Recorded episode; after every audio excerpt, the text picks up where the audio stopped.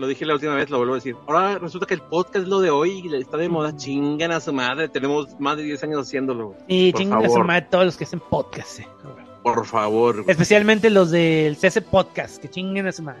Y el calaco y compañía. Ahí está la El mención. calaco. saludos al CS Podcast. Ahí está su mención. Sí, un, un abrazo, un abrazo porque aparte nos usan de, de intro y de outro y de extra. De extra, güey. De extra. y también, y- y de, y de esta, güey. bueno, por cierto, también saludos. se ve que les encanta, se, les- se ve que les encanta la riata, sobre todo al, al calaco, güey. Se ve que Sí. le encanta la pinche, la pinche morcilla, güey. Ah, huevo, a huevo. El camote. Mucho, mucho más tarde. La cara de, la cara de calaca. Cara, sí, güey. sin labios, güey, con un ojo, medio- un, un ojo ah, y virolo, así gris, porque, les, porque les voló la córnea, güey. La cara de. Calaca, el del CS Podcast. Así de fea. No, no, otro, no, no, no, no, Ah, me- ah, más ah, feo, no te- más ah, feo. Ah, bueno. Ese güey está guapo, comparado con esta madre. Y comenzamos con el episodio 167 del CC Podcast. Y estamos Joe Kimota Charlie, el gran queso rojo. Y Marvelito. Calaca, yo, yo pensé que ibas a ser el doctor Sivana, Calaca, Calaca Sivana. el Calaco. Es que acabo de ver uno- unos cómics que compartió el Quetzal y, Ah. y me llamó la atención ese nombre. Pero no lo invoques. el invitado. Oye, pero dice la leyenda que si tú gritas Totis, aparece que. ¿Será cierto? A ver, a ver, vamos a invocarlo, vamos a gritar una, dos, tres, Totis. Ah, pues sí, ya ando por acá, gracias. y, como invitado entonces, Gibran Fawcett. Órale. Y pues como cada semana vamos empezando mandando saludos, pues primero comentemos cómics cabrones, el mejor grupo para hablar de cómics en todo Facebook, ese congal de mala muerte. Que no sé qué sería sin mí, dice el post. Exactamente. Que, que por cierto, ese es de la página, porque ya ves que el- ahí está el David. El David tiene más de un año que se salió, ya va a cumplir un año. Sí, sí, pues. Entonces, este, pues saludos a todos, a Quetza, donde quiera que esté, S- Saludos, Celia, a los totis. con el poder de los totis. Saludos a Edsel también. ¿Quién más nos falta? A este, a Enrique Hurtado, a nuestro ganador Javier Ramos, que ya me ando poniendo de acuerdo con él para dar los cómics. Ahí no hay chanchullo, así se los voy a dar. También, ¿quién más? A Carrito Roldán, también a Chinaski, a Don Armando, a ¿quién más? A Alberto Morales, a, Gabo Velázquez, que ahí nos mandó saludos en YouTube. Este, también a Antonio Pérez, también saludos. ¿Quién más nos falta? Calaca? A, a toda la banda que siempre. Ah, Leonardo Navarro y Jonathan Resendiz también de la banda de YouTube y a todos, pues los- usualmente todos los que nos escuchan ahí. Saludos a todos. Charlie, saludos esta A- a- semana. algunos nuevos que están ahí comentando. ¿qué- ¿Cómo se llama? Ah, Eh, sí, por supuesto. Saludos, por favor. Saludos para nuestro amigo Laer Rico. Saludos para Ángel Vélez. Saludos para Edsel. Saludos para Pablo, para Oscar, para Alfredo. Y para la hoste Rebeca que nos están escuchando ahí. Bueno, la hoste Rebeca ya no. Que nos escuchan en un besón de gaucho. Eh, saludos para Mera, para Gabriel, para el Morro, para Gersaín, que están aquí preparando el mejor sushi en Teki Sushi en San Diego. Eh, saludos también para este Suri, que es la nueva edición aquí en el Tekit. Eh, saludos para Gerardo, saludos para el Silver Rider y los Tortugos, para el tremendo bebote Fernando González Aguirre y para Elías, que está ahí preparando cócteles en Plaza Forum, de los mejores cócteles que puedan probar. Y Órale. también saludos para el mejor grupo para comprar cómics en español, que no es que él, de Marshall Fisher, de ventas de Marshall Fisher, que ya viste Calaca, que ya está vendiendo Panini contra todos estos pronósticos y toda tu envidia, ya está el Papu triunfando como siempre, vendiendo a más no poder Panini, con los Y ya cómo los da, cómo los da que tú, Charlie. Este, pues sí están más baratos de, de lo que usualmente suelen estar. Eh, los precios están variando, pero por ahí van. eh, ves que Panini por sí es caro, estaba en 229, él lo tiene que en 180, en 170, Pues les bajó 30 pesos. 30, 40, pero ya le bajó algo, ¿no? Pues sí, pero los de Televisa les bajaba Tú aquí en, 50. en el podcast y en el, en el grupo estuviste diciendo una 50 pesos.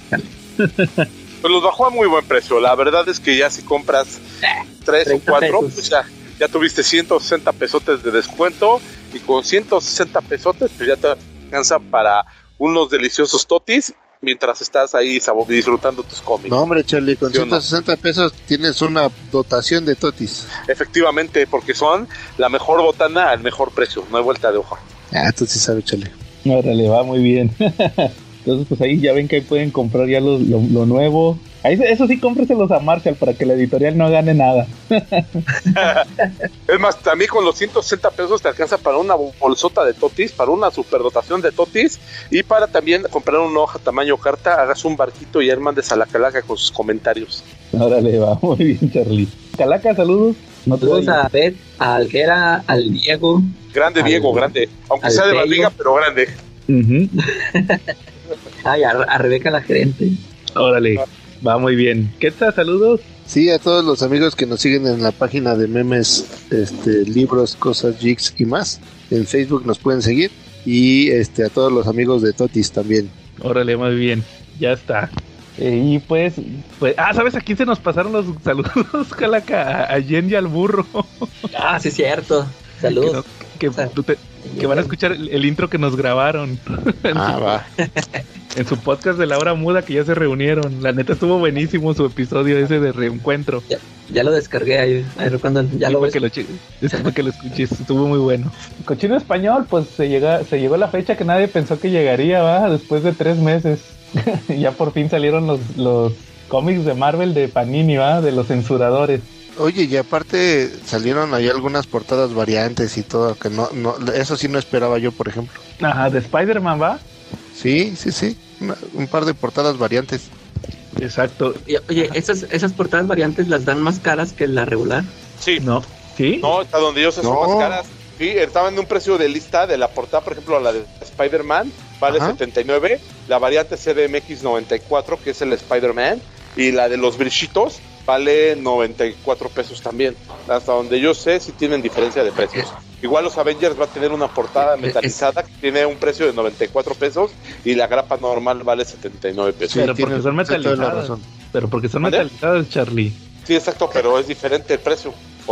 Ay, la, la del Duende Verde brilla en la oscuridad, ¿no? La de 94, que solamente es exclusiva para tiendas Panini.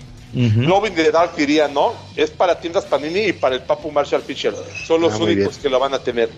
Pero pues, por ejemplo, ¿se acuerdan cuando salió el, el Tree Jokers? Ajá. Que, sa- que salió la versión que brillaba en la oscuridad. Esa era más cara que la versión normal del tomo.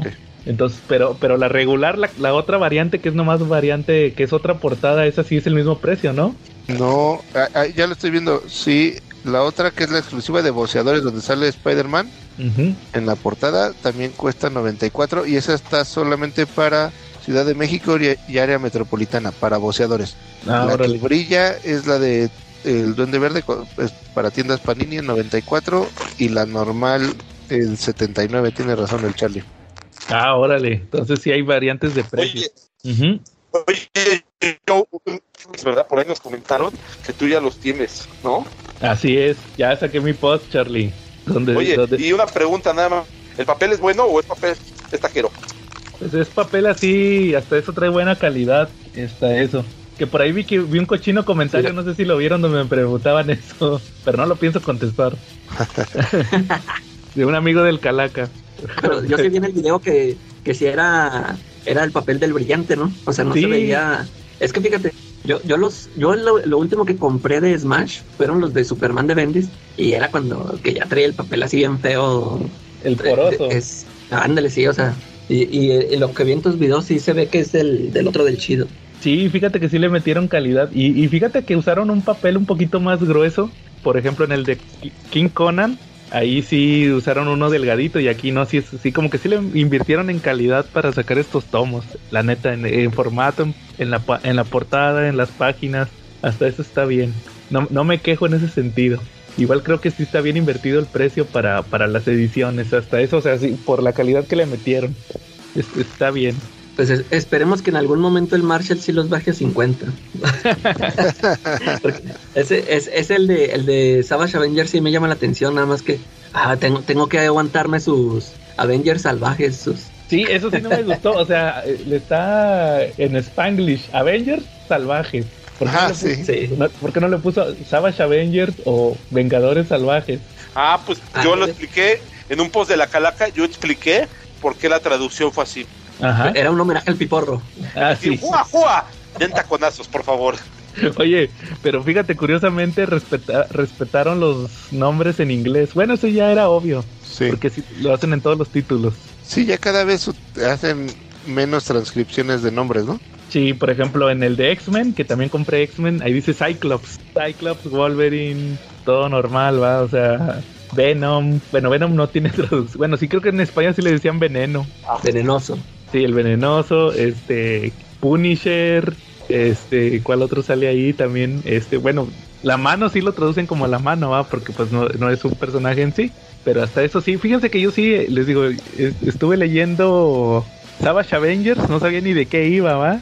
Y, y sí me gustó, va. Y, y, y un detalle que le decía ahorita aquí a Calaca fuera de, antes de grabar, que pues la historia, estás de cuenta que se supone que Conan se quedó en la, en la edad moderna de Marvel porque estuvo en un, fíjate, yo ni me acordaba de ese, así, así de irrelevante fue. Hubo una, una serie que se llamó Avengers No, no Road Home o algo así. Que, ¿se, se acuerdan de esa de Avengers No Surrender? Algo así se llamó. Que fue Avengers No Surrender, donde hicieron retcon y presentaron una superheroína que era la, la más poderosa, la más efectiva, la más chipocle de todo el universo Marvel, pero que extrañamente nadie se acordaba de ella. Exacto. Y luego hubo una secuela, Charlie, que, que de hecho en ese No Surrender es donde revive el Immortal Hulk. Y luego Ajá. hubo una, hubo una secuela que fue Ajá. Avengers No Road Home o algo así se llamó. Y esa se supone que ahí es donde meten a Conan. Y luego al final se les olvida a Conan y lo dejaron en la Savage Land, y en la Tierra Salvaje. Y, y los Avengers salvajes empiezan que Wolverine anda buscando a un amigo de él, a un Pavarotti, así. De hecho, creo que esto se parece a Pavarotti. Es un cantante de ópera. Este, resulta que lo secuestraron, Wolverine lo anda rastreando. Y, y cuando lo anda rastreando salen los de la mano, ¿ah? Que, que, ah, ¿qué están haciendo aquí, va? Y se los madrea y luego se da cuenta que, ¿sabes qué? Eh, estos, estos ninjas, sus trajes huelen a la tierra salvaje, pues ahí va. Y se topa Conan. Y, y van varios personajes que se empiezan a reunir para, para la tierra salvaje. Total que ahí está, es la clásica historia del hechicero que quiere revivir a un dios. Y ahorita está, su- subcontrató este, ahí a la mano, va, para que le echen la mano. Ahora sí que para que le echen la mano.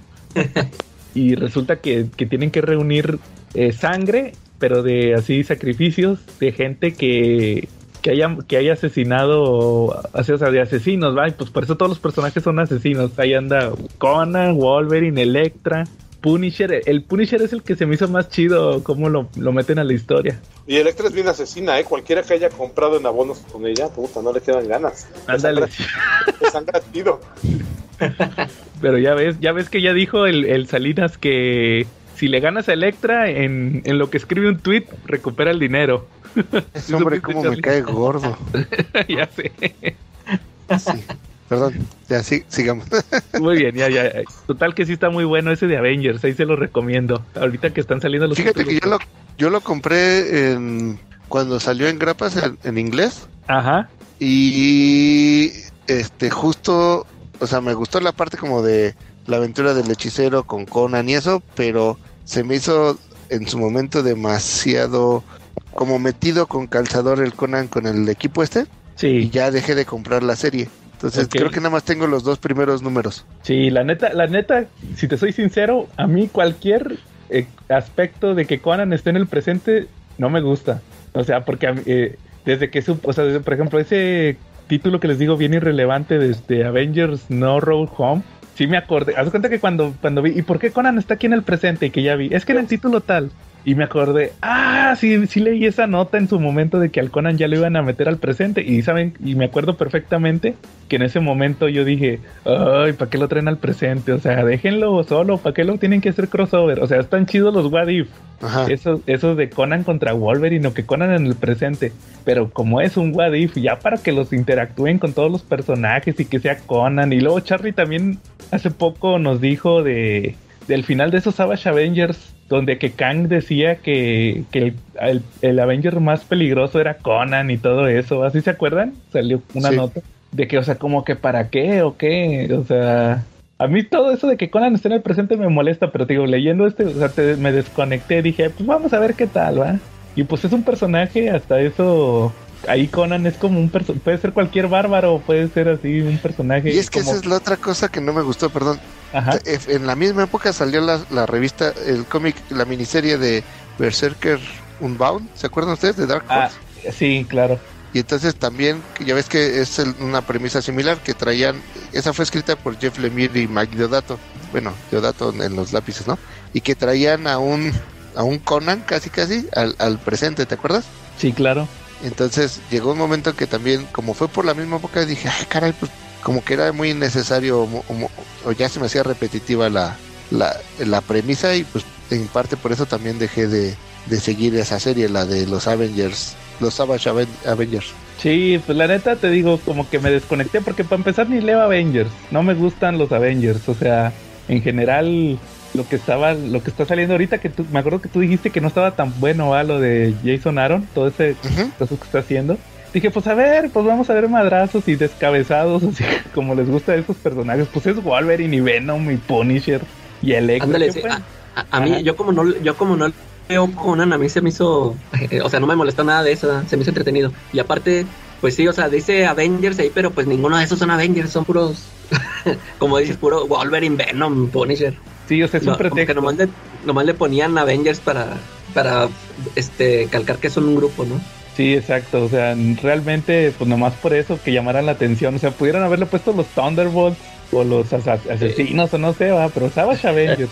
pero Savage para hacer hincapié a Conan, ¿no? Está Conan. Está bien, o sea, sí, sí, sí me gustó. La neta sí lo voy a seguir comprando. Lo que, lo que te, le decía a Calaca fuera de, de cuadro era que la regué en el video y en otras veces, porque yo me acuerdo que les dije que eran como 12 números. Y no, hombre, son 28. Sí, Entonces, como que, es- entonces ahí no me cuadró lo que dijo Panini de que va a ser semestral. O sea, que se tardarían tres años en llegar ahorita a lo que va ahorita. Y ya se salió, que es lo que les dije, que, que se sale Conan. pues Entonces, no te como- preocupes, ya sabemos que Televisa se aventó 10 años y nunca acabó varias. o, o pues ya ves los X-Men, que también ahorita platico de los X-Men. Pero bueno, sí, sí se los recomiendo, ese Savage Avengers. ¿Cómo ven? Ah, Muy pues bien. está bien. Oigan, yo traigo, yo traigo una, una, un, un cuasitema porque quiero desarrollar una historia con ustedes. Y mi historia se titula ¿Por qué llora la calaca? Ajá. Sí, tenemos, este, vamos a platicar de la, del cierre de pan- del cierre de Fantástico en Querétaro. Oye, sí, Ah, yo no lloro por eso, yo ni, ni compro ahí. pues sí. Pero mandan cosas chidas. Pero puedes comprar y te lo mandan a tu casa, ¿no? Sí. Ah, sí. Pero, o sea, dice Charlie que estoy llorando porque cierra Querétaro. Yo, yo puse en un post, por mí que cierren todo y todo lo vendan en, por internet y ya. De hecho, yo sí les dije que si vieron mi foto del cómic de Daredevil, ese, ese estaba ahí en Querétaro. Ese era de ahí. Sí, porque ya ves que cuando sacan las ventas esas de RT, ponen en qué sucursal está cada cosa. Sí. Entonces, ese de Daredevil estaba ahí en Querétaro. De hecho, desde antes yo ya sabía porque ya me lo habían cotizado a, a precio normal. Estaba como en 800 y luego ya lo bajaron como a 300, que fue cuando lo compré. Ah, estuvo bien. Entonces sí, como que de repente sí tenían joyitas ahí. Lá- lástima que pasara eso, ¿ah? Sí, yo compré, ¿se acuerdan ustedes de la miniserie esta de Stray Dogs? Sí, claro. De los perritos estos. Este, cuando yo fui a buscar, yo empecé a comprarla como en el número 3. Y luego cuando quise comprar el 1 y el 2 estaban agotados en todos lados. Y justo hicieron, tras, pedí el traspaso entre sucursales porque tenían allá el 1 y el 2 en Querétaro. Y me las vendieron a precio de portada todavía y todo. O sea, todo Órale. estaba bueno. la subían. No se habían Sí. dado Porque luego son bien manchados en, en Fantástico y de repente antes de que salgan, no- pues ustedes lo han visto, algún Ey. cómic que tiene mucha demanda lo suben antes de que su- de que salga a piso Sí. y este y hay veces que ni se fijan los güeyes y, hay- y, y, y puedes comprar unas joyitas este a precio de portada. Claro. Así compré el de Something is Killing the Children, yo tengo la sexta edición No, órale. este y la compré acá en el Fantástico de el, el grande el de en el- la del Valle y me lo dieron a precio de portada y la sexta edición es todavía más cara que la primera edición. ¿Por qué? No, ¿Por qué? Por el- eh, me dijeron que por el tiraje, Charlie, ¿A poco? que es un tiraje mucho menor y este y esa versión esa que, que yo tengo según y bueno, y así he estado siguiendo en eBay, anda como en 400 dólares órale. y, y me costó precio portada. Yo me acuerdo, ¿sabes de cuál me pasó eso? El Tree Jokers. Yo no, me yo no me suscribí en ningún. eh, con ninguna tienda al Tree Jokers. Y luego, ah, se me olvidó. Y el día que salió, el miércoles que salió el Tree Jokers, lo compré así de volada en Fantástico. Y lo conseguí a precio de portada. Y luego, como a la hora, ya lo habían subido como al triple, ¿se acuerdan? El, el sí, primero. sí, sí. El número uno de Tree Jokers. Entonces tienes que estar bien, bien atento. Y a mí me pasó cuando yo me yo cuando me cambié a, a donde actualmente vivimos, me- a mí me quedaba o sea, es un fraccionamiento cerrado, salía y enfrentito está, estaba la tienda de, de Fantástico Copa. Y em, yo siempre he estado suscrito allá en la del Valle, pero empecé a ir y me caían bien los chavos y todo. Y quise cambiar eh, mis suscripciones de la del Valle para acá y no me dejaron que porque eran negocios diferentes. Bueno, Órale. por pronto dejé las de dejé las que tenía allá en la del Valle y me suscribí como a dos acá. Y lo que hacía es que me suscribía como los lanzamientos aquí a Cuapa y este y me enojé un día que cuando salió, ¿se acuerdan ustedes la del Batipene? La del la, la del Batimiembro. Batinepe. Ándale, Batinepe, perdón. Este, yo me había suscrito aquí a Cuapa y cuando fui a recogerlo me dijeron que no, que porque aunque me habían confirmado por correo que había excedido el había día límite. ya sabes, ¿no? Y entonces, en lugar de costar, no sé, 150 pesos, ya me costaba A mil. en aquel entonces 1500, ajá. Todavía, todavía lo tienen, no, no, no les ha salido de toda la... Y bien caro, ¿no? Y pues me enojé y todo hice berrinche. Yo hice berrinche y dejé de comprar en Cuapa. Y ya de- nada más de vez en cuando que me faltaban bolsas o cartones se iba y compraba ya. Y después cerraron. Hace como que en la pandemia, ¿no? sí, Como dos años también, tres años. sí, ya, ya tiene tiempo. Y ahorita, pues el de Querétaro, que, que estuvo curioso eso de que, que dijeron que pues ya va a cerrar. Y luego también eso de que van a hacer la venta, como que, como que no le quieren invertir en mover el material, ¿no? Yo pienso que es eso. Sí. ¿O cuál es tu teoría, Calaca, que decías? Que se te hacía sospechoso. Sí, o sea, yo pensé que, que ya, o sea, que iban a empezar a cerrar todas. quién sabe. Pero sí, se- lo, lo que no me gusta es que ahora ya el único comicasto es el de aquí y ya todos son fantásticos. Satélite Valle, del Valle y cuál es de Guadalajara, ¿va? Ajá. Ya todos los, son los, todos son fantásticos, menos el de aquí sigue siendo comicasto. Capaz si nomás le cambian el logotipo allá afuera, Sí. la tienda nueva. Eh, ¿Algún tema que traigan esta semana? Este, sí. em, fíjate que yo leí hace al- algún eh, a- un par de semanas un cómic eh, que es una miniserie, en realidad. Se llama El Buen el, el Buen Asiático, de Good Asian. Está en Ajá. inglés todavía. Según yo sé, ya está la traducción en España. Este, pero acá en México no la he visto. No sé si sería a lo mejor buscarla como importación o algo por el estilo.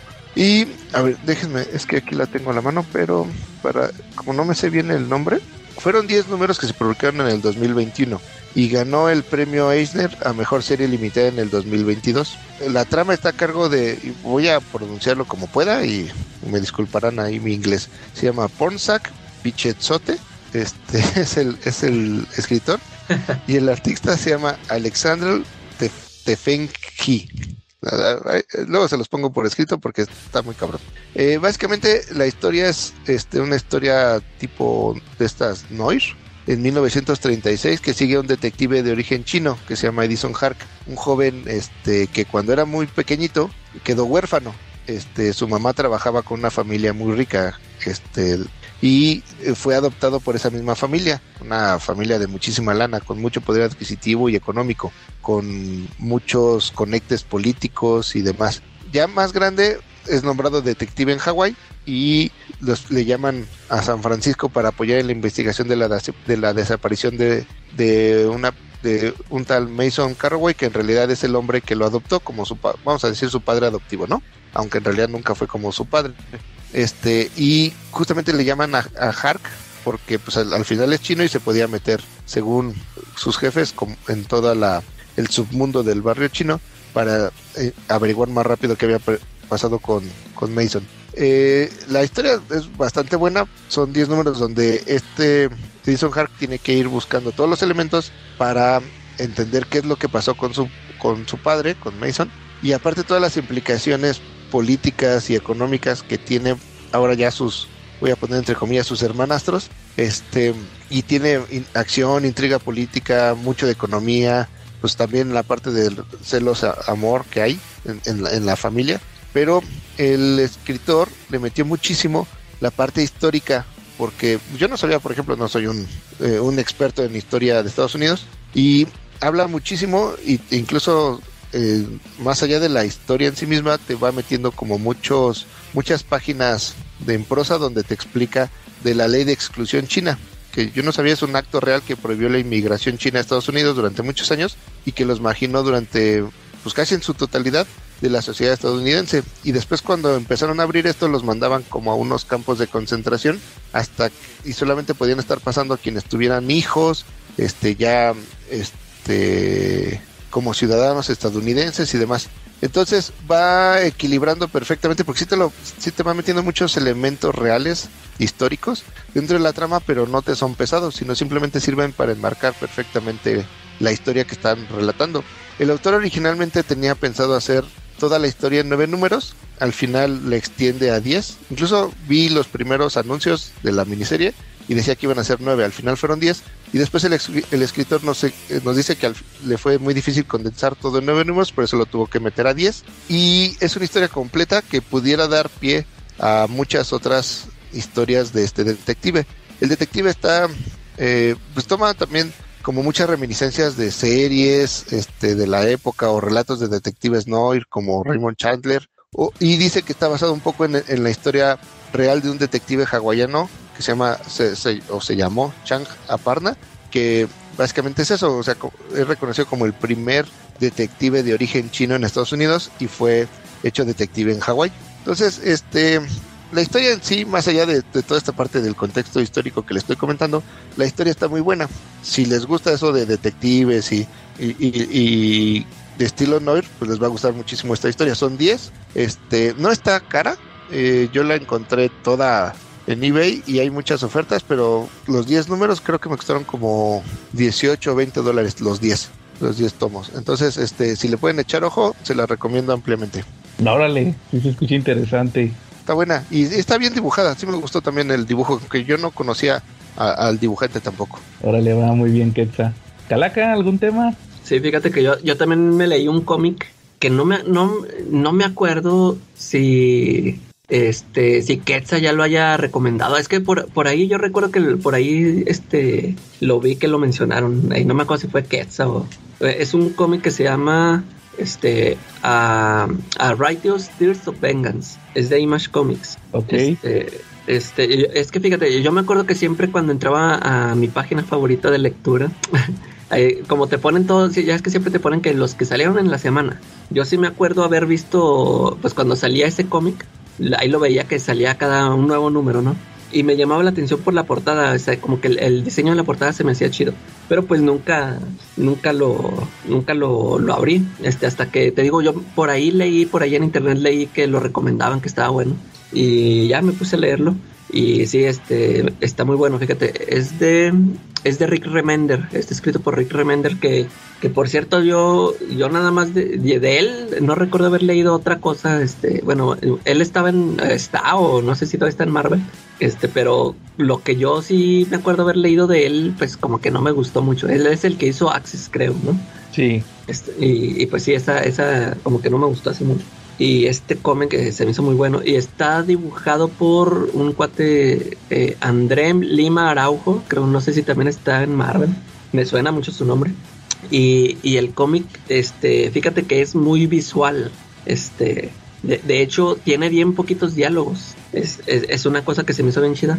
Me, me recordó mucho estos cómics de, de Jeff Darrow de Shaolin Cowboy porque y, el dibujo también está, se me hizo muy bueno, o sea, no, no está al nivel de Jeff Darrow, pero, o sea, se avienta bien chido el dibujo. Y como te digo, o sea, con poco diálogo, o sea, todo, todo lo pone en dibujo, toda la acción, o sea, se la rifa el cuate. Y, y haz de cuenta que, bueno, desde la portada, el, ves que el protagonista es, haz de cuenta que es Wong, el de Doctor Strange, de, así como este, el, el, ¿cómo se llama? Andrea, ¿cómo se llama el cuate? Andrea Sorrentino, que dibuja... Uh -huh a sus personajes como si fueran actores, pues este cuate hizo al, al personaje principal como Wong. Hace cuenta que si hicieran una, si adaptaran esto a serie o película, él, él sería el, el, actor perfecto. Y, y este, hace cuenta que el primer número está bien como que muy tranquilo, o sea, haz de cuenta como, como que se va el número en presentarte a este personaje para que veas qué, qué clase de persona es, haz de cuenta que nomás lo vemos, este, que el, el cuate este va a agarrar el este bueno va caminando. Haz de cuenta que te muestran así toda una secuencia de que va él caminando por el barrio chino y, ahí va saludando a la gente así muy amable, ¿no? No, qué buenos días, así.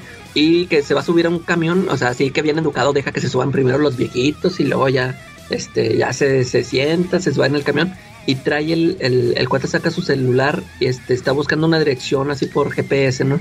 Y, y luego es de cuenta que va a una tienda a comprar cigarros que porque ah, está lloviendo y ya va todo empapado y se le mojaron y, y se encuentra con un chavito, con... O sea, haz de cuenta que muchas situaciones en donde, te muestran este cómo es este cuate, así que muy educado, muy buena persona, ¿no? Y total que este se le por al- por una situación que pasa ahí, se le pasa un camión y este hasta que llega el otro y total que ya llega a su destino ya este oscure este en la oscuridad, ¿no? Ya cuando oscure. Ah, bueno, para esto cuando fue a comprar los cigarros a la tienda se topa con un este choca con un con otro cliente, haz de cuenta que choca y eh, hasta le tumba todo el mandado que traía, ¿no? Ya y luego pues ya lo ayuda a recogerla y ya total. Y entonces cuando llega a esta casa que te digo que está buscando por el medio del GPS, este es una es una una casonona, una casota acá chida. Y total que toca, este nadie sale y la de siempre, ¿no? De que prueba la puerta y está abierta y se mete y haz de cuenta que como que se escucha una una tetera ahí que está ahí silbando, ¿no?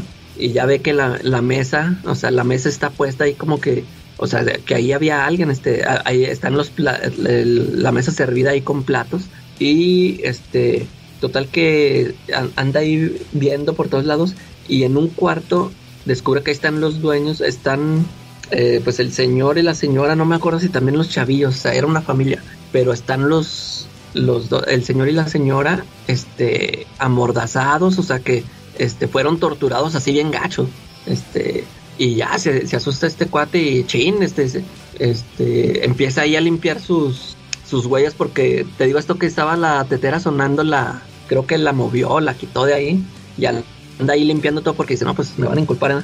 y total que se va, y este, para esto unos, unos, ah, este, antes de tomar el camión, él este eh, aplasta a una paloma moribunda que andaba por ahí y total que ahí dejó una una huella en la casa. Y ya ya después se ve que está llega la policía este investigando bueno pues ya que ya encontraron los cuerpos y encuentran la huella no total que haz de cuenta que en en toda la serie o sea no- nunca te dicen eh, al, al cuate este el Wong este te lo manejan así muy misterioso nu- nunca te explicaron, o sea, nunca explicaron que qué era este cuate, o sea, era un investigador o qué. Haz de cuenta que no, nada más, eh, nada más era una buena persona, o sea, una persona que, que por alguna razón, no sé cómo, haz de cuenta que se ve que él, él tiene una, una USB que llega a su casa y la conecta a su computadora. Y haz de cuenta que esa, con esa USB se conecta a la, a la Deep Web. Ya ves donde están todo eso que dicen que, que encuentran ahí, que muchas cosas acá turbias, ¿no? Y este encuentra una página donde se supone que es una una página donde uno contrata asesinos, algo así. Y, y como que pues, ahí fue a dar esta dirección, haz de cuenta como que él vio que alguien este, le ordenó matar a alguien a esa familia. Y como que este cuate quería ir a- o avisarles o ayudarlos y, y así a. Y te digo, de, de principio no te dicen si es un investigador o qué. Ya al último ya nomás te das cuenta que, o sea, por alguna razón dio con esa información y él quiere quiere hacer el paro. Y este, son, fíjate, es una serie de, duró 11 números. Es, la, la historia está completa. Este, pasan un montón de cosas. Ya nomás esto, esto que les platiqué es el puro inicio. Y te digo, todo, todo te lo manejan así, este, muy misterioso, ¿no? Todavía no sabes cómo, qué rollo, o sea, qué, qué onda. Y yo de, como te digo, yo al principio como pensaba que era un investigador o algo así. Yo al principio pensaba que era un, eh, como lo veo así, este, asiático yo pensé que iba a ser, que iba a resultar un Jackie Chan o que iba a ser este, el, el cuate este de acción como en las películas, pero no, este, en, se encuentra ahí con, eh, con eh, en una situación y pues haz de cuenta que el cuate es un, o sea, no, no menso, pero es, es alguien normal que pues no, no sabe cómo reaccionar contra alguien que, que está preparado para eso, no para, o sea, un, un asesino o algo así. Y te digo, este, ya empiezan a salir otros personajes que se empieza a, a desvelar qué es lo que está siguiendo toda esta, esta red de, de, de, de a los que están mandando matar a alguien, ¿no? Alguien muy, este, alguien está matando a matar gente. Y te digo, este, te digo, son bien poquitos diálogos, eh, hay muy poco diálogo, pero la, la historia fluye así por el dibujo que te, se la rifa, se la rifa el cuate. Y Yo pienso, este, pues yo como me la aventé así, ya estaba terminada la serie, me la terminé así un número tras otro. Este, yo sí pienso que eh, a mí sí, me pasa eso, que es un martirio estar esperando mes con mes un nuevo número y más este tipo de historia, ¿no? Que se va rápido, o sea, como, como no tiene diálogo, se, se va muy rápida la historia, pero no, no la sientes así de que no, no pasa nada, o sea, pasa un montón de cosas y bien contadas, así, este, con, con el puro dibujo, está muy, muy chida, se las recomiendo. Este, fíjate que, se, que creo que se, se empezó a publicar desde el 2021 y, ya no estuve checando si se retrasaban las fechas, pero creo que apenas el año, a finales del año pasado terminó, o no sé si a principios de este. La serie está, está muy buena. No, no recuerdo si fue nominada a Eisner o si ganó algo, pero sí está muy buena, sí se las recomiendo. Este, me sorprendió de, porque te digo que de este escritor no, no había leído yo algo que, que me gustara así mucho. Ahora sí. Dos cosas que la que yo no la recomendé, pero ya la voy a buscar, se oye bastante buena. Sí, es que eh, se, se parece así el tipo de, de cómics que tú recomiendas, por eso traía ese, esa duda si yo la había leído por ahí, este. Nada más me acordaba que se había visto la, la imagen de la portada, pero sí, sí está muy buena, sí se los recomiendo. Y, y de Remender hay dos series que están buenísimas que seguramente sí las leíste, pero que a lo mejor no recuerdas, o no sé si no te gustaron, pero son buenísimas. La de Uncanny X-Force, Eso sí. Jeromo Ah. Peña, Ah, sí, eso sí. esa es buenísima. Fíjate que sí, no me acordaba que era de él. Y la, y la otra, hay, hay una que sacó Panini hace muchos, hace algunos años, la de Seven to Eternity, también está muy buena.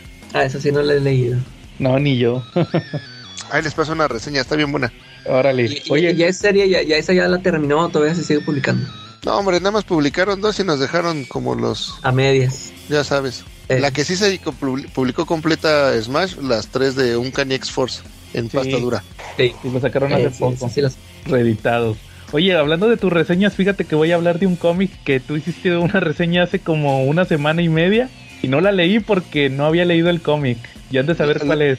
La de Day Tripper. Day Tripper, ya lo leí. Ah, es- ah, Nunca lo había leído. a- No, no lo habías leído. Fíjate que cuando salió por parte de eh, la edición que tú mencionaste, la, la que era el Monster, ¿va? Así, formato TPB, pasta blanda grande. Ajá. Cuando lo sacó Vértigo, les, les platicaba que en su momento a mí se me hizo eh, caro y de hecho creo que fue el, el monster más caro en su momento. Sí, está un, sí, creo que costaba como 250 cuando costaban 150 o algo así o 120, no me acuerdo. El que yo compré costaba 159 y creo que costaban en aquella época 120 los demás. Ándale, algo así, no recuerdo muy bien, pero sí se me hizo... De hecho, de, de hecho es Ajá. porque era de la línea de Vértigo, ¿no? Era el primer monster de Vértigo y lo publicitaba mucho como desafía la vida, ¿no? sí, desafía las expectativas, ¿no? Cómics, cómics que desafían las expectativas, correcto. Porque acuérdense, Sí, acuérdense pero, que... no- pero, por ejemplo ese decía desafía la vida. Ah, órale, sí, pues sí tiene que ver con la historia. Oye, y fíjate que Ajá. cu- cuando salió, este yo sí me lo topé en, en un local donde los vendían, antes de conocer al Marshall, acá había un local donde me, me encontraba varios tomos de, de Televisa así bien baratos y me acuerdo haber visto ese, pero nunca me llamó la atención, o sea, porque no sabía yo de qué trataba ni nada y pues ni los autores los conocía. Y no, pues yo ni lo peleé, yo dije, nah, pues ha de ser un título que- nomás que le gusta el Giovanni Arevalo y lo quiso traer, ¿no? Sí. Ya hasta mucho tiempo después, este, sí, este, sí escuché por ahí de cómo iba la historia, o sea, me contaron así poquito y ya, o sea, la pura premisilla y ya se me hizo inter- bien interesante. A ver, Yo ni la premisa la sabía, Sí. o sea, yo lo único que conocía del cómic era la portada donde está el vato sentado en la banca con un perro. Sí, sí, y eso, ándale, o sea, y eso no te dice nada, o sea, tú dices, pues, ¿qué? ¿De qué se va a tratar esto? Nomás sabía que la gente se conmovía. Entonces Eh. lo leí, lo leí, lo leí ahí, este, y pues sí me, fíjate que hasta eso te dije, te dije que la acabas a chillar como con el cómic de la luna de, de Key. Y luego ya cuando lo terminé de leer, ya leí la reseña de Quetzal, que también ahí me gustó porque no es muy spoileadora. También te fuiste como que muy general. Sí, trato de no, porque sí está padre. Es que sí, mira, haz de cuenta que es un vato, vo- voy a tratar de seguir la misma línea. Es un cuate que es un escritor. Es, es, un- es, un- es una historia de super, o sea, se cuenta que es, es una historia que se trata sobre las decisiones de la vida. Es, un cuate, mira, te voy a dar la premisa más básica. Es un cuate que como que está, no está muy conforme con su vida, porque él como que quería ser escritor, tiene mucha presión porque su papá es escritor, así un escritor muy famoso en Brasil, porque todo pasa en Brasil, o la mayoría de la historia pasa en Brasil. Y, y él se dedica a escribir obituarios en el periódico. Cuando se muere alguien, él tiene que escribir, no, pues este, fue un, un artista muy famoso y pues va, hizo esto, hizo aquello, la esquela, ¿va? lo que nosotros conocemos como la esquela, o el obituario más bien.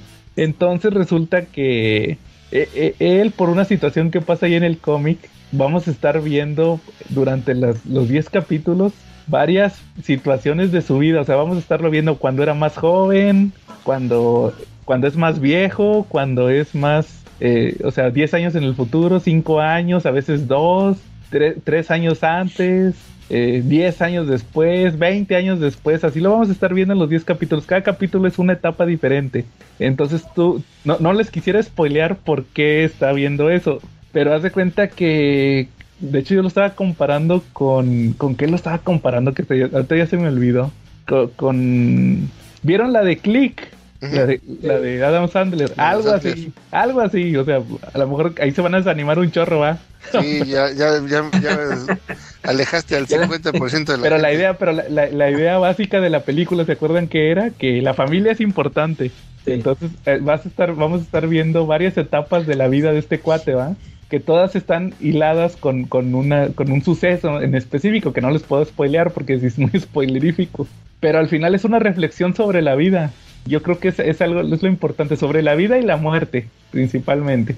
Que sobre las decisiones que toma cada persona. Realmente sí me sorprendió porque, pues, como es de vértigo, va, no tiene nada que ver con superhéroes y todo. Es una historia casi, pues dice que hasta autobiográfica. Yo creo que mucho de lo que pasa en la historia le pasó a estos cuates, a los, a los, a los creativos, que es el, ¿cómo se llama? Gabriel Va y Fabio Moon, ¿va? ¿Qué Sí, y son gemelos, Ajá. pero no, no sé, su nombre artístico pues no se parece. Yo no, yo no sabía que eran gemelos hasta después. Es que siempre los, refi- los refieren como los gemelos, ¿va? Pero ellos, ellos son los que le dibujaban a Gerard Way de Umbrella Academy. Entonces es un trabajo que se aventaron ahí en Vértigo y la neta, y ganó un premio Eisner también, la serie. Pero sí, es, es, es muy reflexivo, Calaca. Yo creo que trae, trae mensajes, es- eh, ya me acordé, ese es el punto. Trae mensajes de varios sentidos, o sea, eh, yo creo que va a haber gente que le va a pegar de lados de la paternidad, eh, lado Como hijo, como como, pareja. hijo, como padre, como hijo, como pareja, como persona que no está satisfecha con, con tu trabajo, como una persona que dice, oye, tengo esta edad y no he hecho nada en mi vida, o, o hace 10 años yo pensé que iba a estar así. De eso se trata la historia, realmente es como que te identificas en, en varios sentidos. Sí, sí está muy padre, entonces es, es esa historia a grandes rasgos, lo de Day Tripper. Sí, y nada más eh, complemento diciendo que Dave Stewart se hizo cargo de los, a pesar de que los gemelos eh, escriben y dibujan, que esa parte se me hizo bien em, chistosa un poco, este, porque lo leí en realidad después, este, no te das cuenta dentro cuando estás leyendo el libro, ellos se turnan las funciones de escribir y de, y de dibujar. Entonces tú puedes estar viendo un número y básicamente está escrito por uno y dibujado por el otro, y el siguiente número es al revés y a veces se intercalan hojas. Entonces, en teoría, pues los que ya los conocen bien saben este por el Distinguir. tono, por los, los saben distinguir. Uno que no, pues así es medio, que ha leído poco de ellos, pues no, por supuesto. Pero Oye, pues este, ahorita de hecho que mencionaron lo de Umbrella Academy, es- si dicen que los dos lo dibujan, eh, pues ni se nota que sean dos dibujantes. En The Umbrella Academy creo que nada más dibuja uno. Pues preponderante el uno. sí, no, no, no fíjate que Porque no se, sé, se ve el, el arte así, este, muy lineal, ¿no? sí. Sí. Aquí también, o sea, yo no percibo tanta diferencia de, de un estilo y otro, como que tienen un estilo muy parecido. Digo, supongo que para muchas personas a lo mejor van a decir, ah, cabrón, ¿cómo no? Se nota a leguas la diferencia, pero yo no percibo tanto, ¿eh? y, y, el, y, el, y el color que está a cargo de Dave Stewart, la verdad es que también le queda muy padre porque básicamente lo, lo- lo trabaja con tonos pastel, pero hay escenas muy puntuales donde lo remarca la tensión o el tono del, del momento con colores rojos, ocres, este, azules, y queda muy padre. Este, y pues ya básicamente lo que lo que mencionó Joe es el- un muy buen resumen. La historia es muy buena y sí creo que en general a cualquiera le puede gustar. Yo cuando la vi, la verdad es que estaba en esa en una época en la que todo lo que viera de Vértigo lo, lo trataba de comprar. Entonces más bien me fui en aquella época por por el sello, ¿no? Tampoco sabía ni madres de la de la del- de la historia, pero este también también me gustó mucho. Va. Oye, que por cierto, ahorita que dijiste eso de comprar todo lo de Vértigo, esta semana me enteré, fíjate, como complemento, que borraron de Blogger Fíjate, de blogger, el blog de a- a- How to Arsenio Lupin, nunca, nunca se metieron ahí. Sí, Ah, sí, sí, también vi los posteos. sí, sí. Me salió en, triste. me salió en esta semana que ah, como que tenían página de Facebook y, y el vato, el administrador, pues por fin nos, nos, blogger nos borró, literal, nos borró el blog. Y entonces O sea, yo me- blogger directamente. Sí, o sea, ya no existe el blog. Yo me acuerdo perfectamente de cuando salió Vértigo en el 2013. ¿Se acuerdan que hace poquito saqué la fecha por el Hellblazer? Que, que enseñé el, el- el número uno de Hellblazer. Fue en 2014, perdón, 14. Que, que salieron todas las series y ahí conseguías todo. Marvel, DC, todo lo podías descargar ahí. Yo ahí descargué todas Hellblazer, 100 Bullets, Fables, todas esas que iban a salir de Vértigo. Ya ahí en los- español, ¿verdad? en español, sí. En ese momento no le movía tanto al inglés como ahorita. Y este, también ahí leí esos de Hellblazer, los de, de Jamie Delano, no nada más los de Garth Ennis. Todos esos los bajé ahí. Y luego de repente les, les- que les bloquean y que anunciaron ahí, ya no vamos a, sacar Marvel y DC, puro independiente. Y, ahí fue cuando salió eso de Vértigo. Y los de Vértigo sí, sí, sí, ahí los mantuvieron, ahí los, los bajé y los leí. Entonces, eh, sí me llamó la atención que saliera ese post esta semana de, de que, ¿saben qué? Pues ya, ya los van a... borraron el blog ya literalmente. Todavía seguían. Yo, yo tenía muchos años que no me metía a ese blog, la, la neta. Ya mejor lo leía en inglés. Pero sí en su momento ahí yo fui bien fan de ese blog de How to Arsenio. Y pues ya pasó mejor vida el blog. Y ya dijo el vato que no, ya no lo vamos a volver a abrir y ni nada.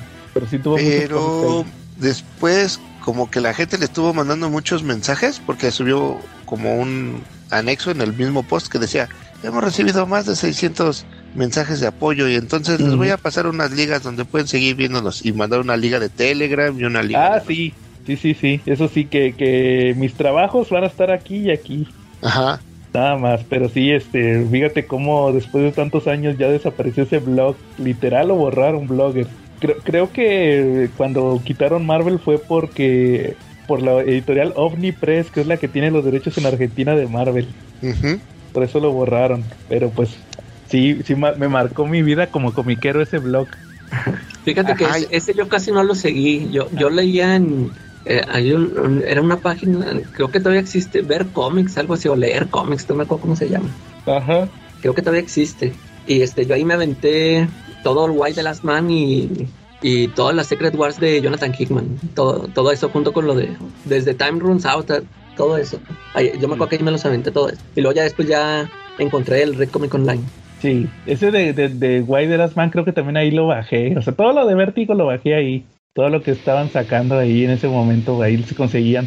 Eh, eh, los, los Squadron Supreme, todos esos ahí los, ahí los conseguí. Sí me, sí me acuerdo. Y la prueba es este que independientemente que ahí los leí en español, como quiera los compré, ahí, ahí los tengo en inglés varios. Eh, O sea, que eso que dicen que, que luego que no, por, si lo lees pirata, luego no lo compras. Pero sí curioso que ya desapareció ese blog, fíjate. Sí, El de. How to Arsenio. Va muy bien. Este, entonces, ¿a- ¿algún otro tema o cómo ven si pasamos al tema principal? ¿Algo más que quieran recomendar? Ya nada más eh, quería complementar lo de Day Tripper, que Ajá. cuando yo conocí a los brasileños Gabriel Ba y Fabio Moon, porque Ajá. ellos ilustraron una historia de Neil Gaiman que se llama Cómo hablar con chicas en fiestas, que creo que en algún momento o hace mucho tiempo lo platicamos aquí. Sí. Y esos este, fueron los ilustradores de esa novela gráfica. Entonces ahí fue cuando conocí a ellos y me gustó su estilo. Este, pero hasta después leí Day Tripper. Este, primero leí la de cómo ha- hablar con chicas en fiestas. Que también si tienen chance nuestros escuchas, pues hay que lo, lo busquen en la reseña. Sí, ya, perdón, sí. ahora sí. Sí, no, no te preocupes. De hecho, pues si tienen varios trabajos ahí, les digo, yo sobre todo los conozco de Umbrella Academy, que también ahí Dave Stewart les colorea. Va muy bien. Entonces, ¿cómo, ¿cómo ven si pasamos al tema principal o algo más que quieran agregar? No, adelante, adelante. Va muy bien. Entonces, pues, es- pues esta semana les, les sugería, ahí quedó en el episodio pasado, que cómo ven si hablábamos de Shazam por el tema de, de que pues esta semana sale la película, que hay mucho que hablar de eso también. Que- que, si quieren antes de empezar, ¿no vieran todas esas polémicas que están con lo de la película de Shazam? La que ya la spoilaron. No, eso no, lo mira, si quieren vamos en primero lo enumero.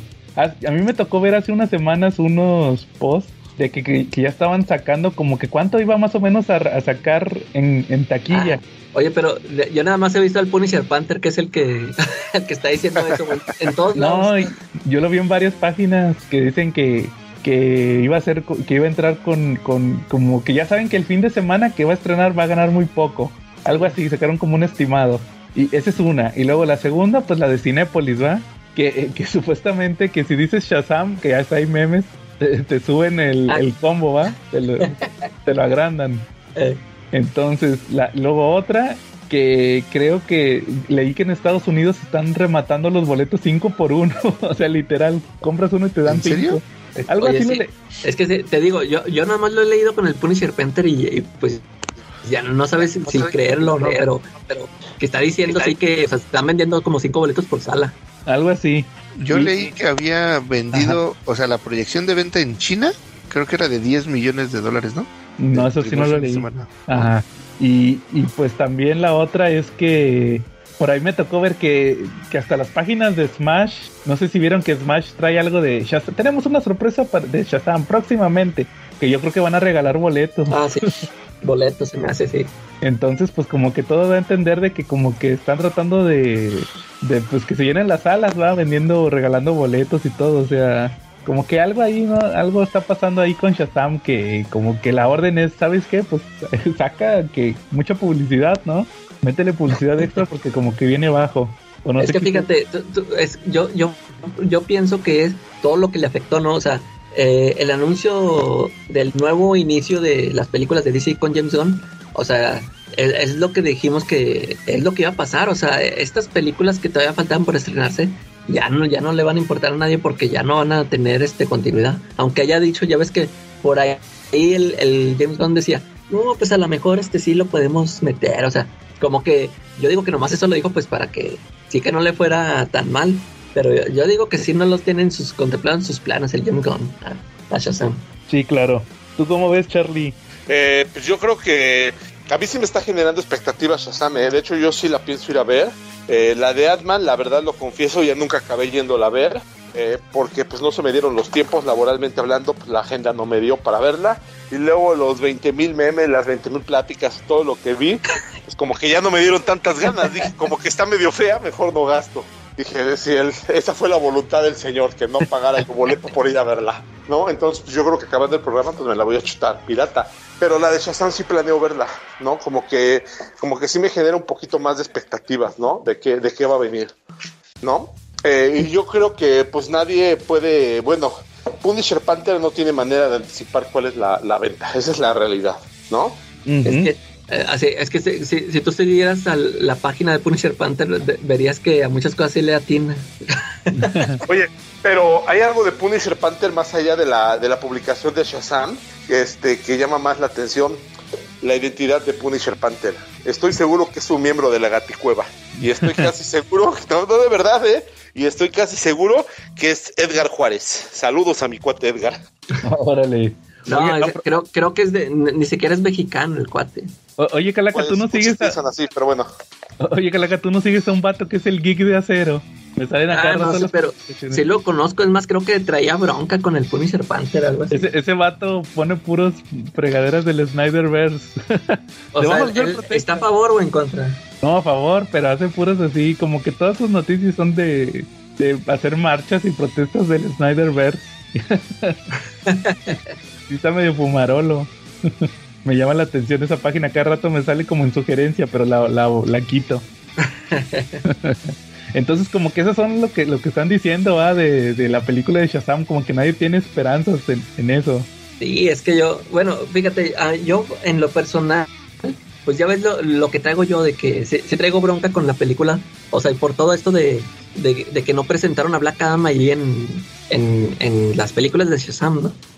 Este, a- es más, ahorita que comentemos el cómic, ahí, ahí podemos ver cómo se apareció Black Adam, cómo lo pudieron integrar perfectamente, pero pues por, no sé si fue el por la roca o no sé, pero por eso es que, este, no, no, a, a mí la primera película sí se me hizo divertida, pero pues ya en esta, este, yo, yo me esperaba que en algún momento sí lo fueran a cruzar con Black Adam, pero no, pues, a, mí- a mí no me, es lo que no me llama la atención de los, los villanos o no sé. Y ahora menos. Eh, sabiendo de que ya no va para ningún lado. Exacto. Bueno, y, y entonces como cada semana que sacamos algún tema les pregunto, ¿y ustedes cómo conocieron a- al Capitán Marvel? Porque es el Capitán Marvel, no Shazam.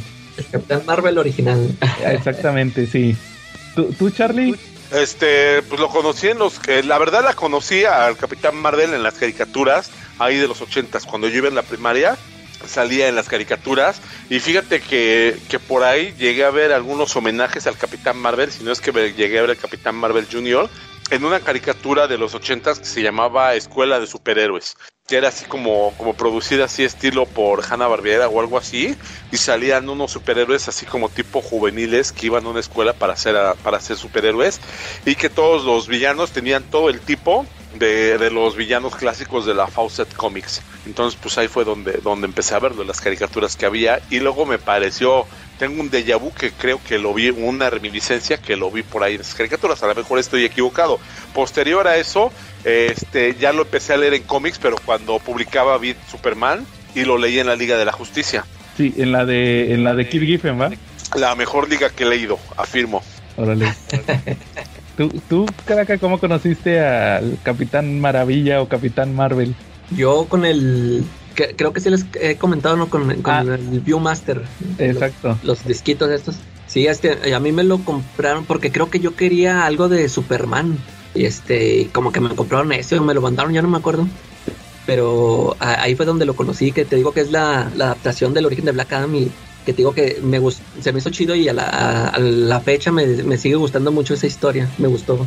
Y, y ya creo que también después de eso eh, tengo así una un recuerdo así como dice el Charlie que a lo mejor lo vi en caricaturas porque sí de hecho en, en cómic ya no recuerdo haber leído muchas cosas de él después de, eso más lo que dice Charlie de la, la, serie esta de Justice League pero ya otras cosas así de, de Shazam no este no, no leí tanto ¿Tú, tú cómo conociste al Capitán Marvel?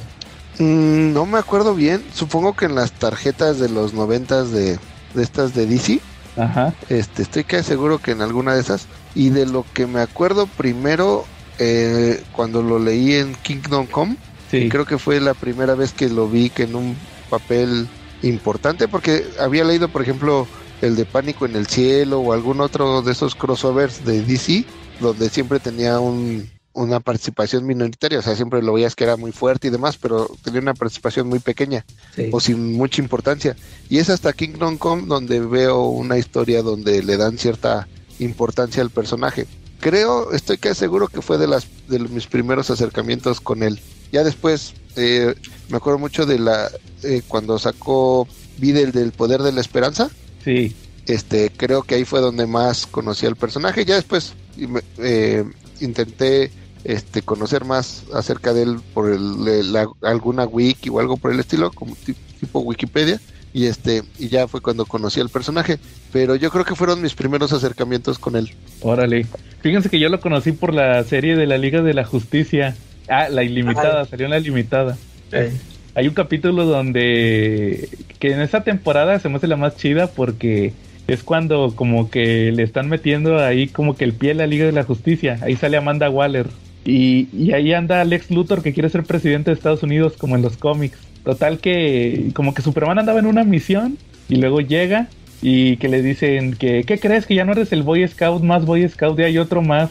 Y ahí sale ya el Capitán Marvel. Y, y no, pues se presenta y que yo soy fan de usted y no sé qué va.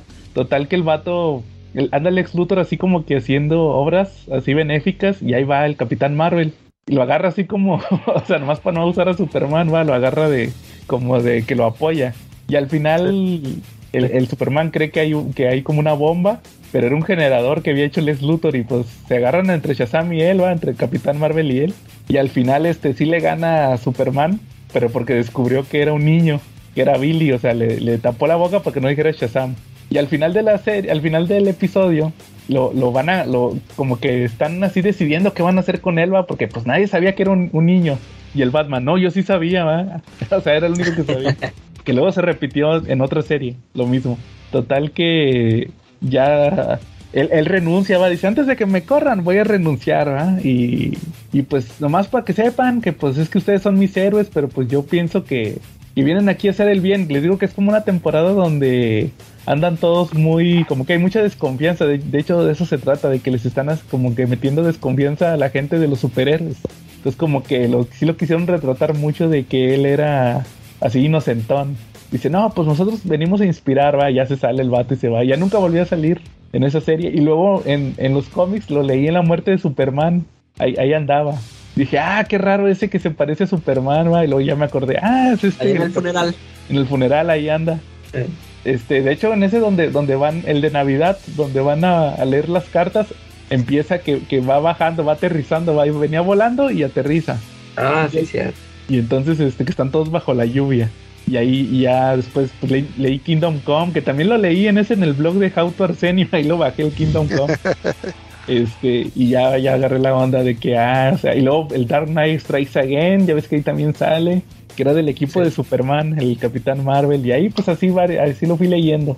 Y este, pero ya cuando lo empecé a leer, leer fue hasta el, el de Jeff Jones. Ahí fue cuando ya empecé ya en serio a leerlo. ¿Cómo ven? Entonces, ¿a- ¿algún cómic que quieran mencionar de, de Shazam? Que se acuerden o... Oigan, Oh. ¿qué creen? La calaca tenía razón, ¿eh? Fíjate Ujú. que en la caricatura esa de Hero High School, la que les mencioné, de 1981, es producida por Filmation, y sí, efectivamente sale Shazam, porque fue parte de un bloque de caricaturas que producían de Shazam y de unos superhéroes. Entonces, Shazam sí estaba invitado. Era una escuela secundaria donde iban aspirantes a superhéroes, pero pues tenía el estilo de Filmation de los ochentas.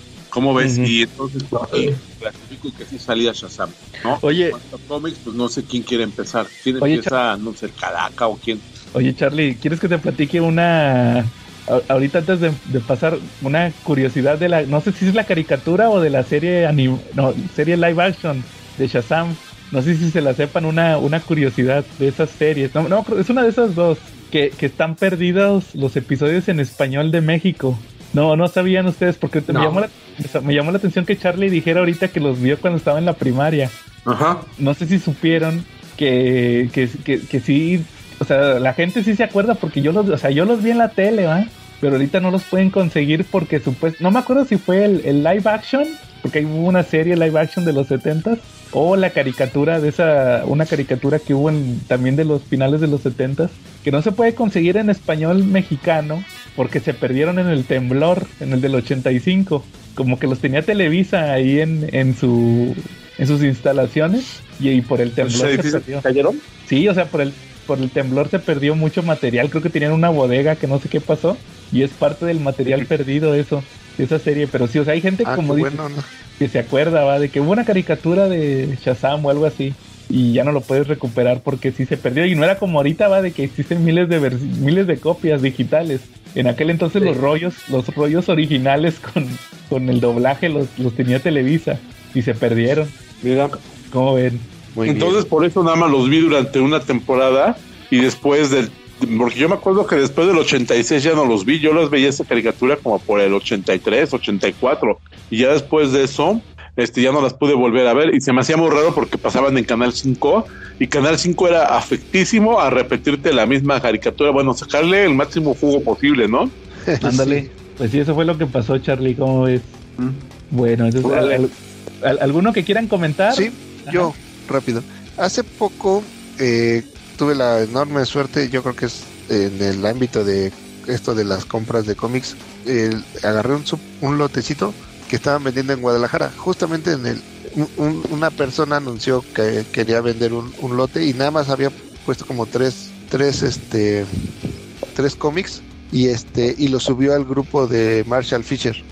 Este que no es necesariamente el grupo como o sea, al final está dedicado a, las ventas de- del Marshall y, y muy poca más gente vende, ¿no? Este, y ahí vi yo el número que estaba anunciando el número uno de Marvelito, que fue el que dijo la calaca al inicio del programa. Entonces me, me llamó mucho la atención y me puse en contacto con el señor. Fue una bronca porque era una persona mayor. Y resulta que eran como 180 cómics este, que traían de todo. Pero básicamente cómics de los 50, 60. Y este, casualmente ahí venían los primeros ocho números del Capitán Marvel y los dos primeros de Marvelito. Eh, entonces, bueno, pues ya, llegaron a, a mi poder y todo.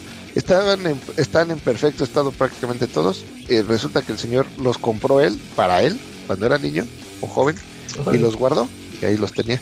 Y ahorita los sacó para venta. Re- eh, me voy a remitir un poquito a la historia del Cap- Capitán Marvel, seguro lo vamos a ver más a fondo más adelante. Pero recordemos que El Capitán Marvel originalmente es, publicado por Fawcett Comics en el 40. Y la revista que es esta que yo, yo compré es la revista del Capitán Marvel, número 1, año 1, de octubre del 52, publicada en español por Ediciones Recreativas, SADCB eh, de México. Y re- esta, esta edición este, publica las revistas de Capitán Marvel Adventures, editada por Fawcett Publications de Estados Unidos. Entonces aquí todavía no había involucrado nada de DC Comics. Ajá, DC es hasta los 70 Es correcto. Entonces, el cómic que, que yo compré, a pesar de que es el número uno, no, no, no trae, la- el, no es una reimpresión de la primera aparición de, del Capitán Marvel en Fawcett. Es. Es mucho más adelante. Este, oye, oye, perdón, Ah. pero nada más como comentario, tampoco el, el Superman número uno mexicano tampoco es el Superman número uno. correcto. Ujú. Como que agarraban este Pues historias uno, más cercanas a la fecha de publicación, ¿no? claro. Entonces, eh, vienen, son historias bien random. También entender que, eh, que en, en aquella época pues eran historias muy sencillas, muy sencillas. Este, y solamente viene un artículo escrito en prosa, o sea, como un artículo, como que pusieron a alguien, a ver, explícales quién es el Capitán Marvel. Y entonces ya viene un poco la historia, de dónde saca los poderes y todo esto, porque en realidad eh, dentro del cómic no se menciona este tanto el personaje este o su origen no entonces este nada más era como eh, eh, como trae cinco cinco este aventuras este este primer número y todas son completamente eh, la primera por ejemplo que es con la que abre el, el cómic es una aventura donde el capi el, el eh, el doctor Sivana está reduciendo barrios o fracciones de la ciudad y, va encapsulando tanto a la ciudad como a los personajes, ¿no? Perdón, a los habitantes. Entonces, este, aquí eh, tiene que el Capitán Marvel detenerlo y pues es- está medio bizarra la aventurilla, pero como lo, lo que me llamó mucho la atención y, como bien comenta Chal- este Joe, no tiene que ver con la primera aparición, sino es una, una publicación mucho más cercana, ¿no? Oye, que me resulta curioso en tus ediciones que diga Capitán Marvel, hasta con acento, ¿no? Capitán. Sí, No. con acento.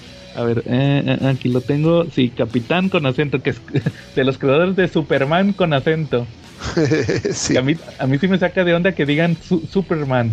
De repente me toca escuchar Superman y yo no, ¿por qué dicen Superman? Es Superman. Superman. Este, estamos muy arraigados. Este, pero oye, pero me re- de los creadores de los Avengers salvajes, Calaca llega el Capitán Marvel. que de hecho en la, en la Liga de la Justicia, esa que les digo de la de Bruce Timm, era Capitán Maravilla. Eh, Y también creo que en la de Batman el Valiente era Capitán Maravilla, no era Capitán Marvel. Y, y, y curiosamente el, el Junior era, como dices, Marvelito. Marvelito. Que Fl- Kid Flash era también como Flashito, ¿no? Flashito. Sí, Flashito. Y como, como que esa era la tendencia, ¿va? que, que ponerlo así. Pero, pero fíjate, ahorita que dijiste de la primera aparición, pues yo sí tengo la primera aparición. Salió hace unos, unas semanas, la semana pasada o antepasada. Lo publicó DC en un facsímil. Que, que fíjate que lo, lo primero que me llamó la atención es que, pues lo, lo que dijiste del juicio entre DC contra Fawcett por los derechos, que porque DC alegaba que era una copia de Superman. Y pues, ¿cómo no iba a ser copia de Superman si en la portada está aventando un carro? o sea, dije, no, nunca había visto la, la- la portada. Dije, no, pues con razón se enojaron, pues aquí está aventando un carro como en el Action Comics número uno. Y pues fíjense que el origen es el que todos conocemos, bien sencillo. Eh, creo que son como 10 páginas, si no mal lo recuerdo. Hace cuenta que el origen del Capitán Marvel es que es Billy Batson, ¿va? Que, es- un niño huérfano que está vendiendo periódicos así afuera del metro. Y luego llega un vato en gabardina. Ahí pueden ver el video, también ya lo hice en video. Llega un vato en gabardina con sombrero y le dice, niño, acompáñame al subterráneo, ¿ah? y el vato, sí, ahí voy. Total que se meten a un vagón así bien, bien locochón. Que, que de hecho Morrison en el Thunder World, en el de Multiversity de Capitán Marvel, lo, lo, lo hace que lo dibujen igualito. El, el vagón así, parece tipo Jack Kirby, bien psicodélico. Y, y resulta que pues ahí se topa el mago, que le dice que pues yo soy Shazam, cada una de, mi, de no, eh, letra de mi nombre significa esto. Hércules, Salomón, Hércules, Aquiles, Zeus, to- todas las letras, ¿va? Y pues le dice que le va a dar sus poderes, que porque, ah, porque tiene una televisión así como que bien avanzado. Esta es una televisión. Y, supuestamente le pone que, que sabe todo lo que le pasó a Billy. Y resulta que Billy eh, se vuelve huérfano y tenía un tío que era un viejito que, lo, que le roba toda la herencia y lo manda a la calle. O sea, por eso vendía periódicos. Total que pues le dice, no, porque que di mi nombre y te vas a volver el campeón. Total ya se vuelve eh, Shazam. Y, arriba de donde estaba el mago había una había como un bloque de granito o algo así colgando. Entonces dice, "Vuel- bueno, y para destransformarte vuelve a decir Shazam y ya, Shazam. Y, cuando vuelve a hacerse Billy, se, cae, el, estaba el bloque como que estaba sostenido por una cuerda y se cae y se muere el mago así aplastado. Y ya se sale Billy, va, y lo teletransportan otra vez afuera del metro. Y luego resulta que hay un científico que está amenazando a todo Estados Unidos, ¿va? Y el Billy está vendiendo sus periódicos y de repente llegan unos a comprar. Mira, el jefe salió en el periódico y de volada el otro, cállate. Y el Billy, ah, como que esos estaban hablando del científico este que está amenazando el sistema de radio, fíjate, era el sistema de radio nacional. Y resulta que los voy a seguir, va. Y total que se da cuenta que están en un, en un hotel, pero no lo dejan entrar.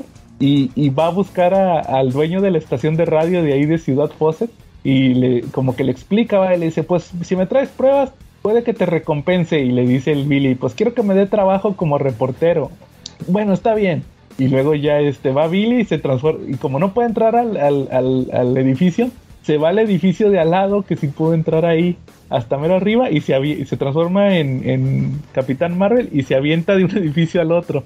Se echa un brinco. Total que se mete ahí y se da cuenta que, ¿saben quién, quién creen que era el científico que estaba destruyendo, que iba a destruir el sistema de radio? El Sivana. el Sivana, ahí también sale la primera aparición de Sivana y ya Billy madrea a los a los achichincles y el Sivana estaba como como en Skype, así como nosotros, en remoto. Y ella dice, "Ah, nos volveremos a encontrar." Y ya nomás le, le dice el Billy, "Pues si haces algo te detendré." Y ya supuestamente le manda a hablar al a- al dueño de la estación de radio y ya le enseña, mire, todas estas máquinas destruidas es las, las que usaba el científico. ¿Y, ¿Y cómo supiste? No, pues no lo puedo decir. Y luego, ya me va a dar trabajo. Sí, te voy a volver un reportero de radio. Ay, por eso daba, sí se acuerdan que daba noticias también en la radio el Billy, como que era Sí. locutor. Y ya esa es su primera aparición, ahí se acaba. ya fue todo. Y vienen más historias Sí, pero de, es de como, el otros personajes. sí, como en Action Comics y Detective Comics son otros. Oye, yo, Este, tú también tienes el facsímil de Black Adam, ¿no? Sí, el Marvel Family. Ajá. Eh, oye, y ahí, ahí, ahí en ese hacen un recuento del origen de Billy. Sí, ahí viene lo primero. Sí, Sí, porque es que porque te digo, en el, en el Viewmaster ese que te digo que yo vi que, que es la adaptación del origen de Black Adam, o sea, ahí viene, o sea, venía también ese origen de, de Billy, y este, por, por eso dije, "Achis", pero se lo habrán este sacado del número de la primera aparición, o a lo mejor, sí dije, a lo mejor se me hace que también viene de recuento en el, en el cómic este. Sí, pues hace cuenta que en ese Marvel Family hicieron lo que debió de haber hecho en la versión mexicana. Lo que dijo ahorita Quetzal, va, de que lo escribieron en prosa. Así le hubieran hecho, va, hubieran metido... por- porque de eso Ahí se te trata la, todo. ¿no? sí, la primera aparición de Black Adam es eso, de que... De que, ah, de que está el mago Shazam. Pues les voy a platicar una aventura de, de Billy Batson. Y, pero primero les voy a decir quién es Billy Batson y, y vuelvo a recontar el origen en una página. Y luego ya está el Billy. Pues le voy a hablar a mi hermana Mari. Y luego, pero primero les voy a contar el origen de Mari. Y hace una recapitulación de una página del origen de Mari. Y luego le voy a hablar a Freddy. Y luego ya sale una recapitulación también del origen de, de, Marvelito. ¿ah? también en una página. Y eso es en grandes rasgos el origen ¿va? de, de Capitán Marvel. Y, y luego resulta que en los 70s o en los 60s se dieron cuenta que nadie había registrado los derechos, ¿no? Se supone que es más o menos esa la versión oficial. Se dieron cuenta que nadie había... re- eh, sí, no, o sea que nadie había registrado los derechos de Capitán Marvel y pues a cierto eh, editor en jefe, tengo entendido de Marvel, se le ocurrió, pues voy a registrar Capitán Marvel, ¿verdad? Y voy a crear un personaje que se llame Capitán Marvel, que fue Marvel. Y por eso estaba el Capitán Marvel de, de Marvel. Y, Correcto. cu- y cuando DC obtiene los derechos de, de, este, de este personaje del de Fawcett, que ya los compra, en el número uno le pone ahí el poder de Shazam, se llamaba el título. Pero, pero era el poder de Shazam, el subtítulo era el original Capitán Marvel.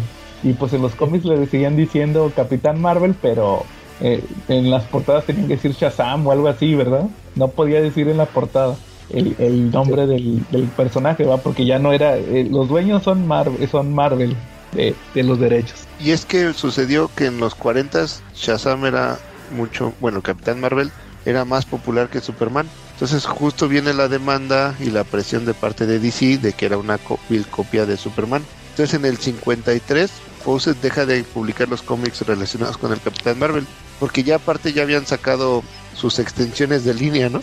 Ya tenían la familia Marvel, a Mary Marvel, al Capitán Marvel Jr., como mencionaste. Y entonces en el 53 dejan de publicarlo. Este, esta situación hace que, que la editorial caiga en la bancarrota y deja de publicar. Entonces es hasta el 72 que lo compra DC y en ese inter, este, en el 68 Marvel Comics, como bien lo mencionas, eh, registra los, los el nombre de, de Capitán Marvel porque no había publicación en ese momento y durante muchos años de Shazam. ¿Ust- ¿Ustedes por qué creen que era más popular que Superman? Por ejemplo, en Inglaterra sí era más popular que Superman. ¿Qué elementos le ven que, que pueda llamar la atención? ¿Que, el, que, el, que era un niño que se volvía superhéroe, o sea, que el, el lector se podía identificar. ¿Quién ¿O cómo sabe? Creo que, fíjate que cuando ya ves que también Alan Moore cuando hizo el Miracle Man, eh, Sí, platicaba algo de eso, creo que si viene un texto de él donde te explica eso, de que por qué les gustaba más, pero ya no me acuerdo. no, la verdad sí me acuerdo no, no de eso. tengo por qué, o sea, no tengo una razón del por qué pudiera ser necesariamente más popular. Yo creo que sí podría ser por eso, o sea, porque un lector, un niño que compra, como ese señor que dijiste que te vendió los cómics, que los compró para él, pues a lo mejor decía, oye, este está chido porque es un niño como yo que se vuelve un superhéroe y pues puede despertar mi imaginación. identificaban, ¿no? Eh, Sí, Sí, o sea- oigan, pero, pero ahorita que tocaron el tema de niños, fíjate que hay algo que, que es muy perturbador de Shazam. Este, ¿Lo platicamos? A ver, Fíjense que, que yo como quiero entender o como quiero ver las cosas, Shazam era un niño que se volvía su- que se volvía un adulto superpoderoso. Eso lo igual, eso hacía que fuera la lectura perfecta para los niños y de esa manera yo entiendo que, que de alguna manera eh, fuera más popular que Superman porque mientras que para ser Superman un niño tenía que ser kryptoniano y esperar a ser adulto para poder ser Superman, el hecho de que fuera un niño, a lo mejor hasta con temas como ser huérfano y que tuviera que trabajar para mantenerse, o sea, cosas que eran pues venían de relatos muy cercanos a los niños de los 40 porque sus abuelos lo habían vivido en los en los en los, de- en los 20, ¿no? En la, en la depresión de los 20 eh, era algo más cercano a ellos, ¿no? Este, un niño que podía ser súper poderoso, ¿no? Y si vemos los colores de Shazam, pues es, y su estilo de trazos es una oda pues, a la inocencia, a la pureza, al heroísmo puro, ¿no? ¿Sí, muy bien? claro. Sale. Pero fíjate que Shazam tenía villanos realmente perturbadores. O sea, mucho más allá de los terrores infantiles y que aún así de adulto te da muchísimo miedo, ¿no? Este, por ejemplo, tenemos entre sus villanos más ligeritos tenemos a, a Ibak, ¿no? Que si bien sabemos que Shazam tenía sus poderes por los héroes o por dioses griegos, Ibak los tenía por, por medio de seres terribles, ¿no? De la historia. Por ejemplo, Iván el Terrible, Borgia, Atila el Uno y Calderón que diga Calígula. ¿No? Entonces, de, de seres malignos de ese tipo, él obtenía sus poderes. Pero si escalamos un poquito más allá, tenemos, por ejemplo, a Sabak, que él era la personificación del mal, venía hasta con pezuñas, era rojo, era el diablo. Tenía un pentagrama en el pecho y resulta ah, que sí, el que salió en la película. eran, eran, eran de demonios, o sea, invocaban demonios que no te puedo decir ni cuáles son porque yo vivo solo desde noche y no quiero que me aparezcan, o sea, no vayan a pensar que lo estoy invitando, ¿no? Y hago el ritual, ¿no? Si lo escalamos un poquito más, eh, tenemos a Sivana, que Sivana es un adulto terrible, castigador, ¿no? Que utiliza el conocimiento para castigar a, a Shazam y que lo quiere hacer ver como tonto. Es una amenaza terrible para un niño, ¿no? Que, que un adulto quiera ser más inteligente que tú, porque como niño, pues todos los que fuimos niños, eh, alguna cosa de las que mucho valorábamos era ser inteligentes. Muchos nos sentíamos hasta más listos que un adulto, afirmo. Y muchas de las caricaturas se basan en ese precepto de que un niño puede ser hasta más listo que un adulto y gozan que pueden verle la cara a un adulto, ¿no? Pero Sivana era terrible en ese sentido. Él gozaba haciendo sentir mal a, a, a Shazam, ¿no? En su inteligencia. Luego de ahí tenemos al nazi, ¿no? El capitán nazi, que él había matado al abuelo de Freddy, ¿no? Él lo Sí. mató al abuelo de Freddy y pues era un nazi. Él, él tocaba de fondo un horror muy cercano, ¿no? Que había existido, el de los campos de concentración, ¿no? Y él no tenía sus poderes por medio de dioses ni demonios, sino que él era la personificación de la maldad del hombre, ¿no? Eh, luego escalamos todavía más en maldad y tenemos, por ejemplo, a Mr. al señora, como no, un robot así grandote que tenía poderes nucleares, que podía como detonar bombas atómicas y pues también te, les perpetraba a ellos el miedo de la, de la, de las bombas nucleares, ¿no? De la Guerra Fría. No, una, una cosa que era muy cercana en esas épocas. Ahorita a lo mejor, pues ya sabemos que, que las bombas nucleares, tener bombas nucleares equivale a dos pleitos de los más malos de secundaria. Nomás se van a empujar, pero nunca se van a dar un golpe porque no les conviene pelearse. Igual es lo mismo acá, ¿no? Eh, quiero creer, Charlie el optimista, ¿no? Eh, luego de ahí, este, tenemos villanos realmente malos, ¿no? Por ejemplo, a mí particularmente el gusano, el Mr. Mind, se me hace se me hace particularmente perturbador. Imagínate, es un gusano en las historias de Kingdom Come, este lo desarrolló Sivan y el ex Luthor y eran unos gusanitos que se metían en la mente y te controlaban. Imagínate que tengas un gusano en el cerebro. Eso Sí, no yo, está padre. yo- yo en, ese, en ese momento que leí Kingdom Come ni sabía quién era Mr. Mind. Pues es malo, Calaca. Es malo, es más malo que una quincena de 13 días, hijo, tenle miedo. Porque en su forma de, eh, cuando se empieza a desarrollar, como vimos en Nuevo 52, se vuelve una mosca y esa mosca se puede comer pedazos de espacio y tiempo. Entonces puede ser terriblemente malo. Y todavía tiene una forma más hiperdesarrollada que afortunadamente y gracias al niño Datocha no hemos conocido, porque esa forma es omnipotente, ¿no? Entonces, pues particularmente a mí los villanos de Shazam se me hacen toda la antítesis que tiene que, que del personaje, ¿no? O sea, son verdaderamente perturbadores. Eh, la verdad yo siento que si los estudias y si los ves, pues se te hacen pues bastante más perturbadores que los enemigos a lo mejor de Superman, ¿no? Digo, a ver, ¿a ti qué te daría más miedo, Quetzal? ¿Un robotzote como el Brainiac que entrara a tu recámara? ¿O un mendigo gusano que se te metiera, que se te quisiera meter por la nariz? Sí, claro. Oye, y otra, otro dato también ahí, de- este, fue que la imagen, bueno, que Elvis Presley era segui- fiel seguidor del, o su personaje favorito era el Capitán Marvel Jr., ¿no? Y ahí que muchos de sus vestuarios para las giras, este, lo, fueran prácticamente calca del, del traje del, del personaje, ¿no? Sí, y luego, le- si, si te acuerdas que le hicieron reversa en Kingdom Come, Ah, en, en Kingdom Come, si tú checas la versión, pues las versiones estas actuales que traen un chorro de extras que vienen los diseños, Ajá. ahí, ahí explica Alex Ross que el es King Shazam, ahí, este Freddy, Ajá. eh, se supone que el look que tiene, chécalo, ese es Elvis. Sí. O sea, hasta el peinado dice, no, pues es que como, como, como existe este, este, este dato de que Elvis era fan de, de, de Capitán Marvel Jr., pues ahora le hice- para, para Lo Kingdom Come, ¿no?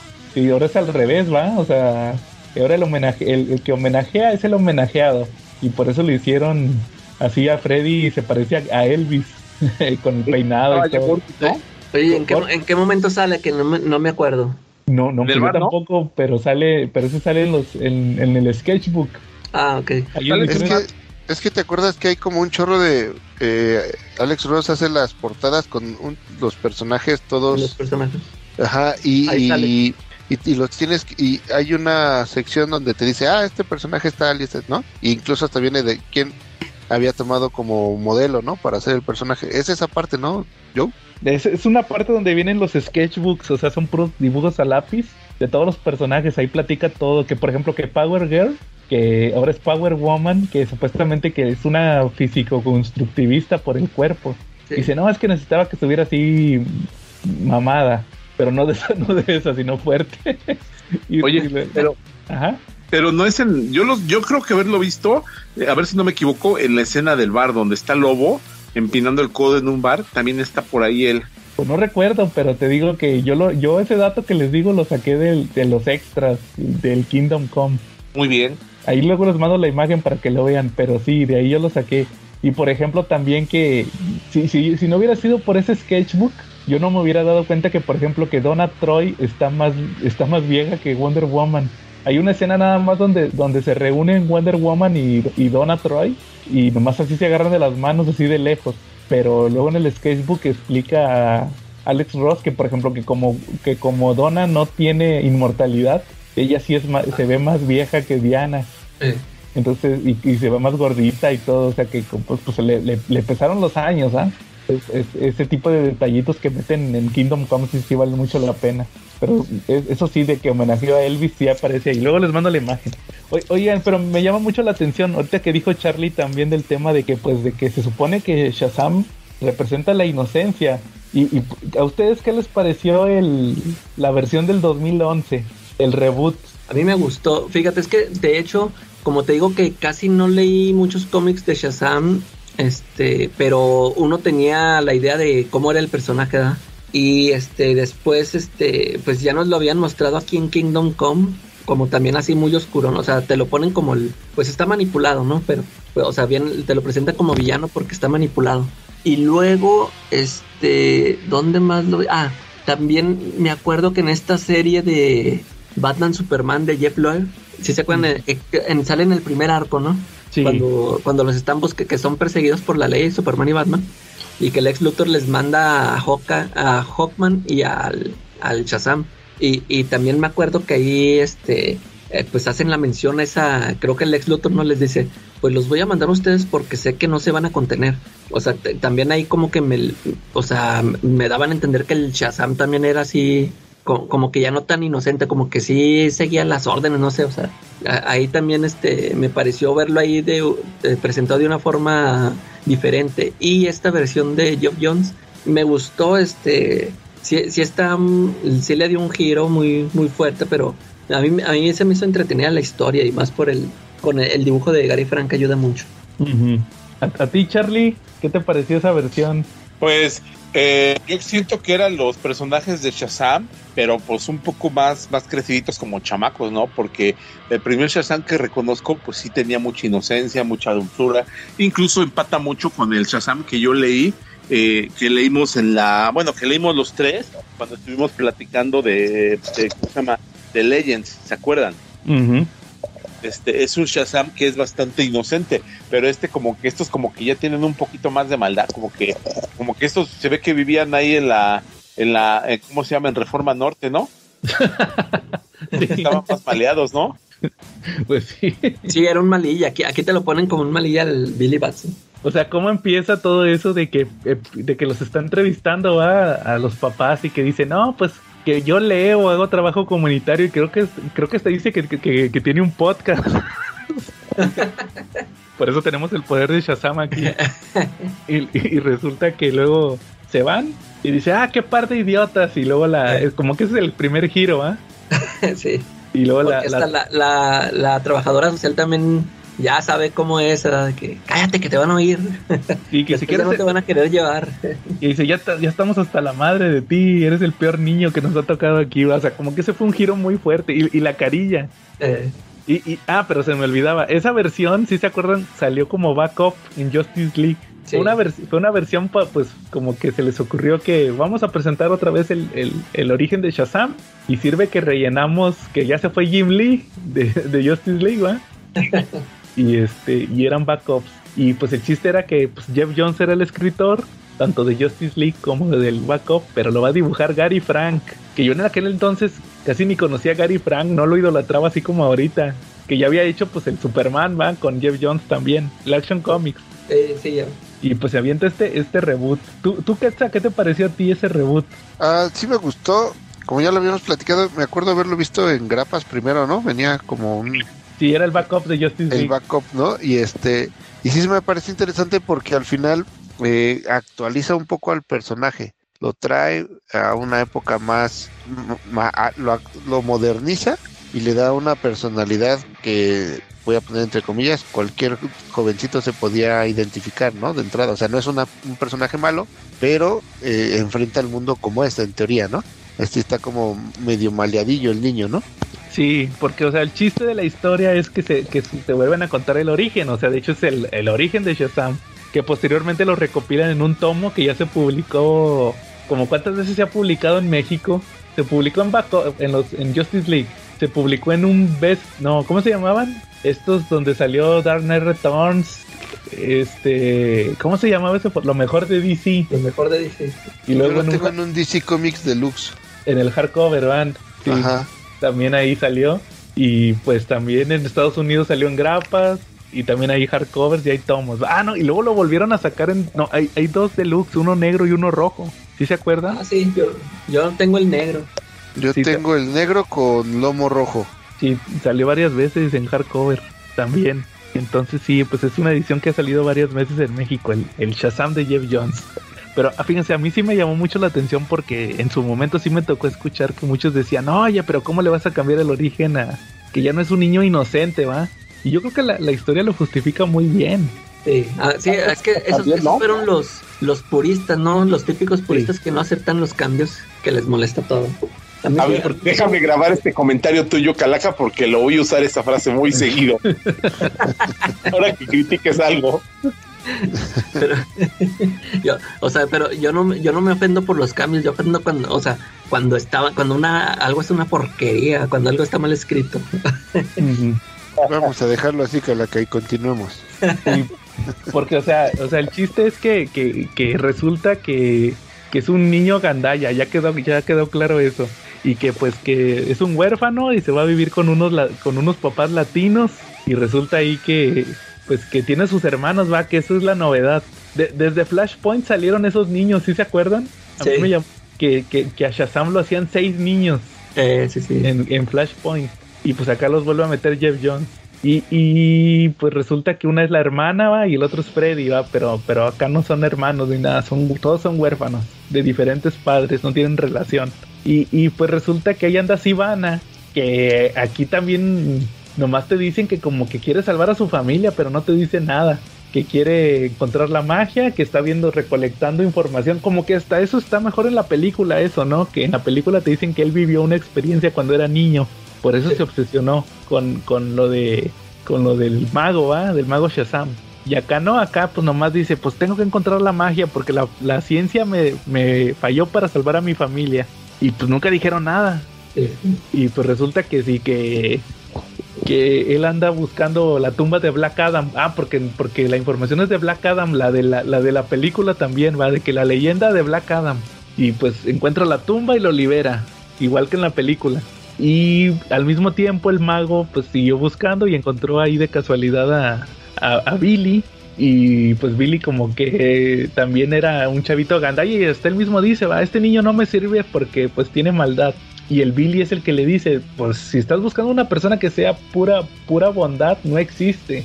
Lo que puede existir es como que el potencial para hacer el bien, ¿no? O sea, es como que lo que te da a entender ahí. Y, y lo vuelve a analizar porque según lo analizaba, y se da cuenta que sí, que sí Billy era, hacía cosas malas, pero también hacía cosas, esas cosas malas las hacía a veces para ayudar a la otra gente. Entonces como que ahí dice, pues tú tienes potencial y sí le da los poderes ahí de, de Shazam y como vimos en la película, pues porque de hecho pues eso es, es otro dato, que prácticamente este origen de Jeff Jones es, el- es la película, porque él la escribió, es como una versión re- revisada, ¿no? De la película de este origen. Sí, sí, sí, sí tiene, sí toma muchos elementos. Lástima que no toma lo de Black Adam. Exacto. Y pues resulta que, pues primero como que quiere ganar dinero, pero luego llega Black Adam, porque en, la, en el cómic llega Black Adam, no llega Sivana. En, la película acuérdense que fue Sivana el que llegó con los poderes. Los poderes, sí. Y acá no, acá es Black Adam que mandó a Sivana que, a que buscara los siete pecados capitales. Y mientras él, mientras tanto, pues eh, el lugar de la, de- del villano lo toma Black Adam, que anda buscando a Billy. Ya al final como que agarra valor por culpa de los chavitos y se va a enfrentar a, a- a Black Adam. Y aquí tenemos otra revelación que vimos en la, en la película, en la de Black Adam, que resulta que el campeón no era Black Adam, era un sobrino que él tenía. Eran, eran esclavos, como en la película, que acá era papá e hijo, ¿ah? Y pues le robó los poderes al chavito. Y ya Billy como que decide enfrentarse a él, pues le dice, pues pásame la magia y no te hago nada. Y resulta que mejor prefiere pasarle la magia a los, a los otros chavitos. Y ahí sale la familia Shazam, ¿va? La nueva familia Shazam, que son todos los chavitos. Y pues ahí les toca a ellos salvar al, al día. Que de hecho ahí sale el que mencionó Charlie, el Sabak, el de, el de Black Adam. Sí. Yo ni en cuenta me había dado que, que era él. Ni yo hasta que dijiste tú. Y que les mandé la foto de que a poco salió ese güey en el cómic de Jeff Jones. Y sí, sí salió. Pero yo creo que es una versión, como, di- como dicen todos, buena, ¿no? Para volver a presentar al personaje.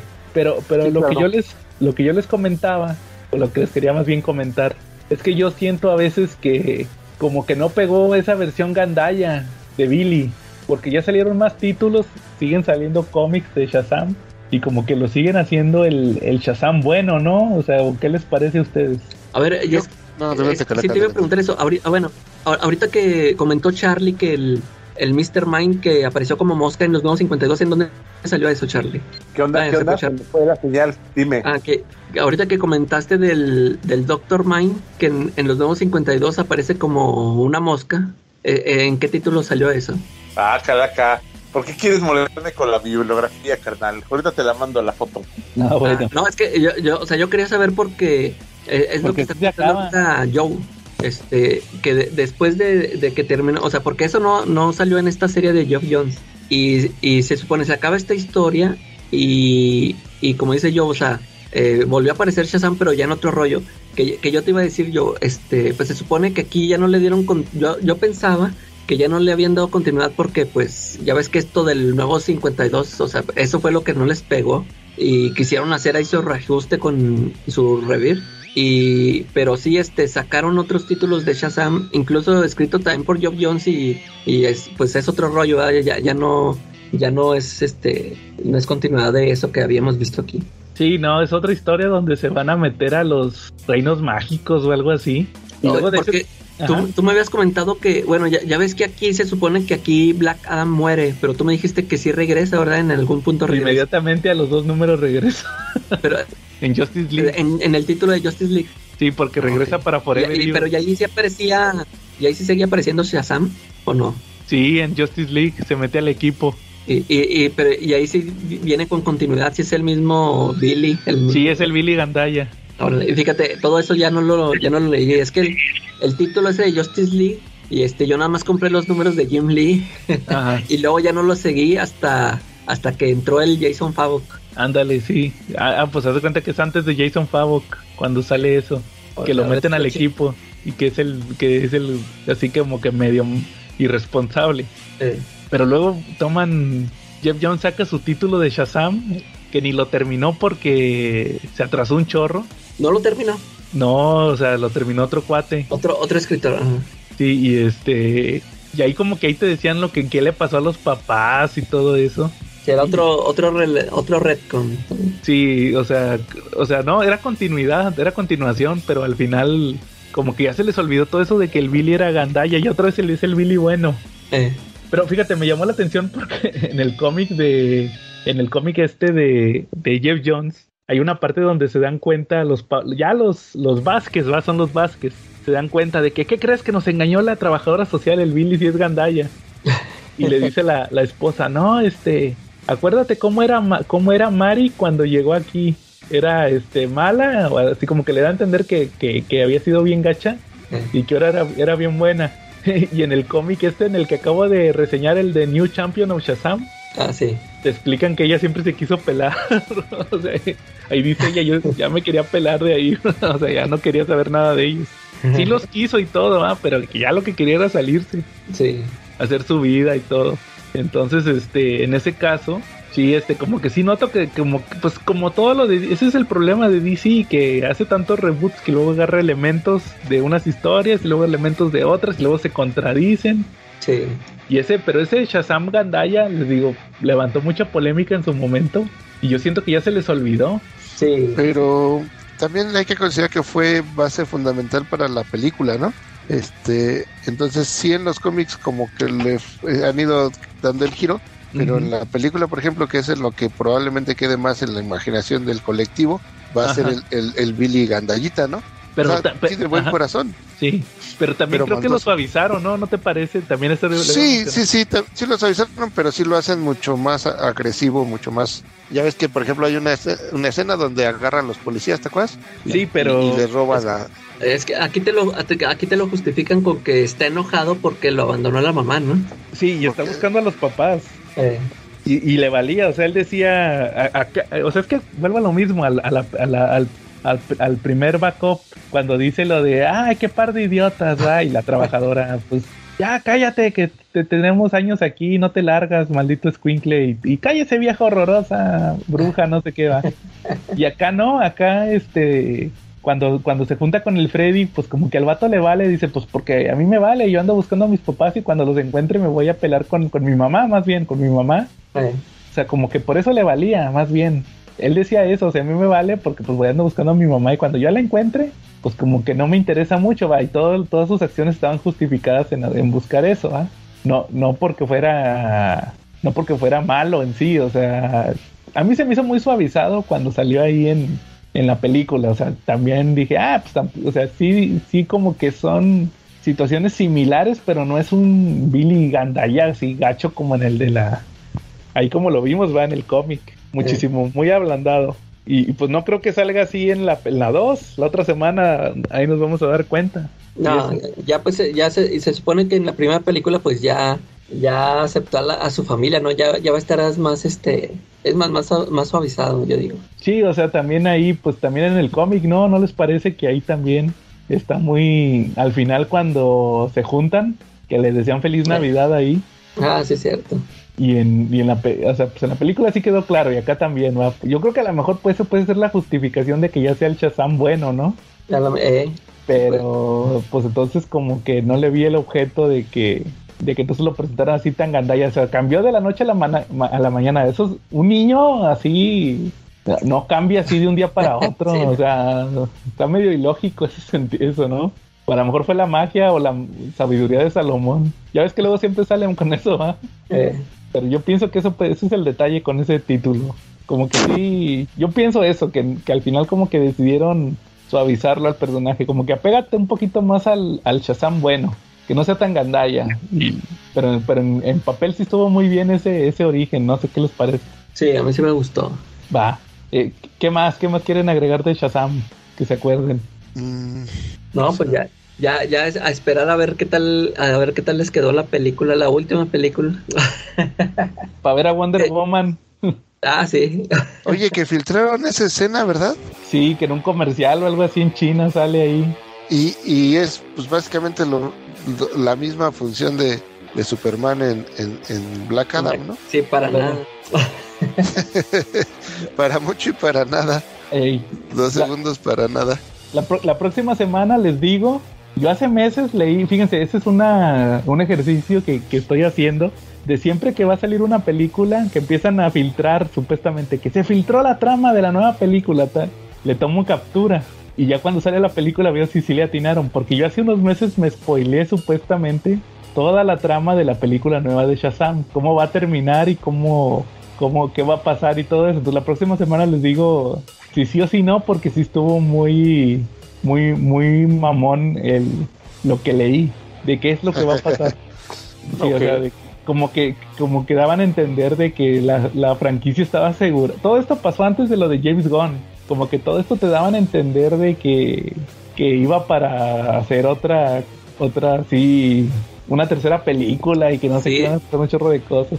Sí, fíjate que eso, eso comentaba el Punisher Panther, que se supone que esa escena de Wonder Woman ya la habían sacado, o sea, ya la habían cortado de la película, este, Y luego la metieron. porque ¿no? pues es- sí, o sea que, porque se supone que pues con esto de James Gunn, o sea, ya, ya les habían dicho que, sabes que ya no vas a, que sí, que, que la película sí traía cosas, este, que iban dirigidas para una tercera parte, pero que según esto que la quitaron, pero que ahorita que na- na- la volvieron a regresar, o sea, eso, que nada más para llamar la atención, pero que sí que creo que eso que tenían planeado para la tercera parte, que creo que sí la volvieron a quitar, que eso sí lo quitaron ya. A ver. Pues, pues ahí la próxima semana les digo.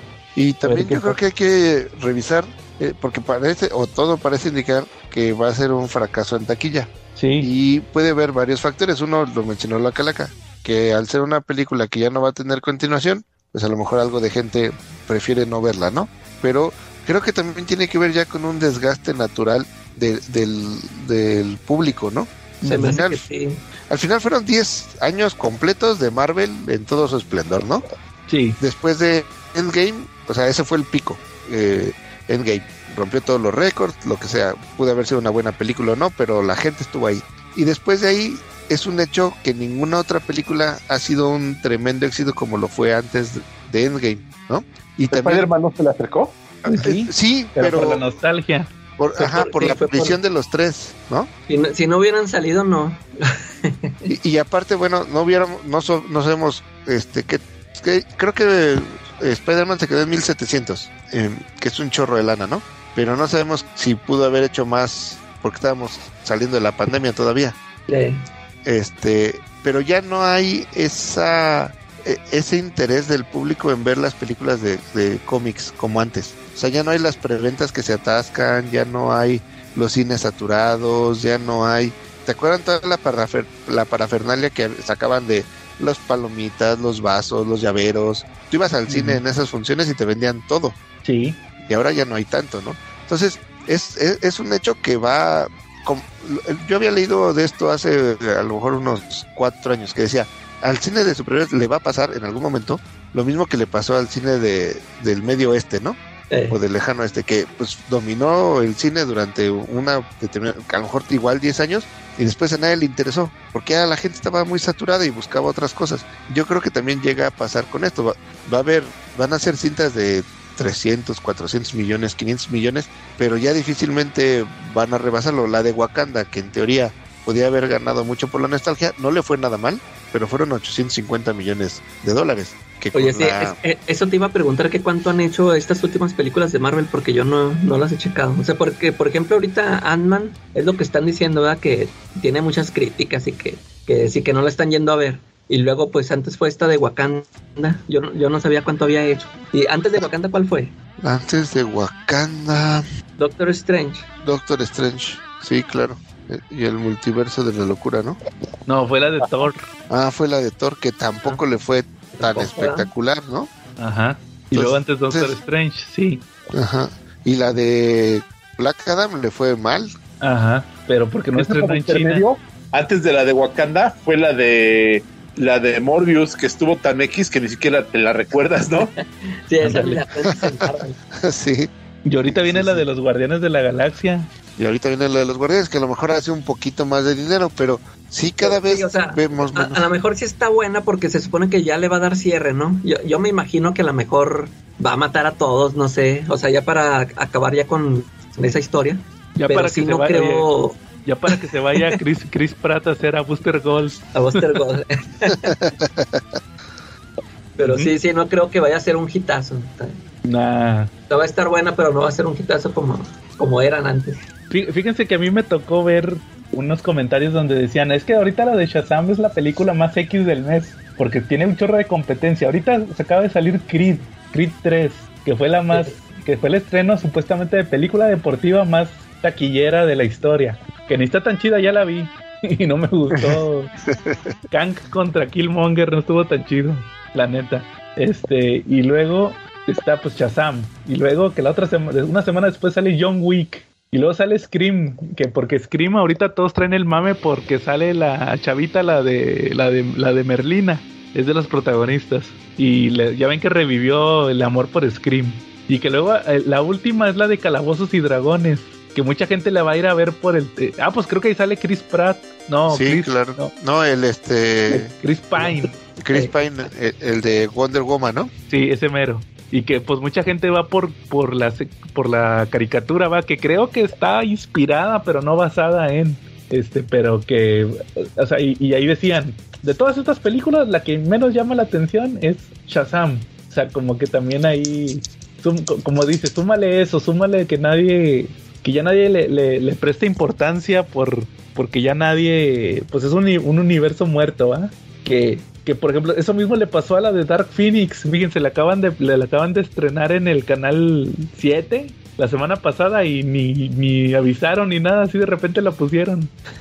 la de Dark Phoenix. Entonces, este, me acuerdo Es que en que- aquel ent- Ya no, En el- ¿verdad? O sea, películas muertas que no te iban a nada, como que la gente ya no les, ya no les llama tanto la atención, ¿no? Sí, pero pues entonces esto significa que el producto no se no se sostiene por sí solo, ¿no? Sino que depende de la franquicia. ¿Tú crees que le Sí. vaya más, que le vaya mejor a la de Pavabosos y Dragones que a la de Shazam? Muy Pues, probablemente sí. ¿Quién sabe? Pero a John Wick sí le va a ir bien, estoy seguro. Sí. ¿Ya, cuál- parte es de John Wick también? Cuatro, la, La cuatro. 4. Y no hay, no hay, ahí no hay agotamiento todavía. Pues para mí sí, yo creo que desde la 3 ya estuvo de más la franquicia. Las primeras dos están muy buenas. Pero fíjate, oye, y sí es cierto, hablando también de esto, ahí está el avatar, ese mugroso avatar que yo no, yo nunca pensé que fuera a hacer tanto dinero y ahí va la gente, no, no entiendo por qué. Pero fíjate que esta sería la 2 después de 20 años, ¿no? Sí. Y ándale, eso, eso, eso jugaría en eso porque, o sea, que tenían mucho tiempo sin Avatar y fueron a, a llenarse. Los, Fíjate que la de Avatar- plan de James Cameron.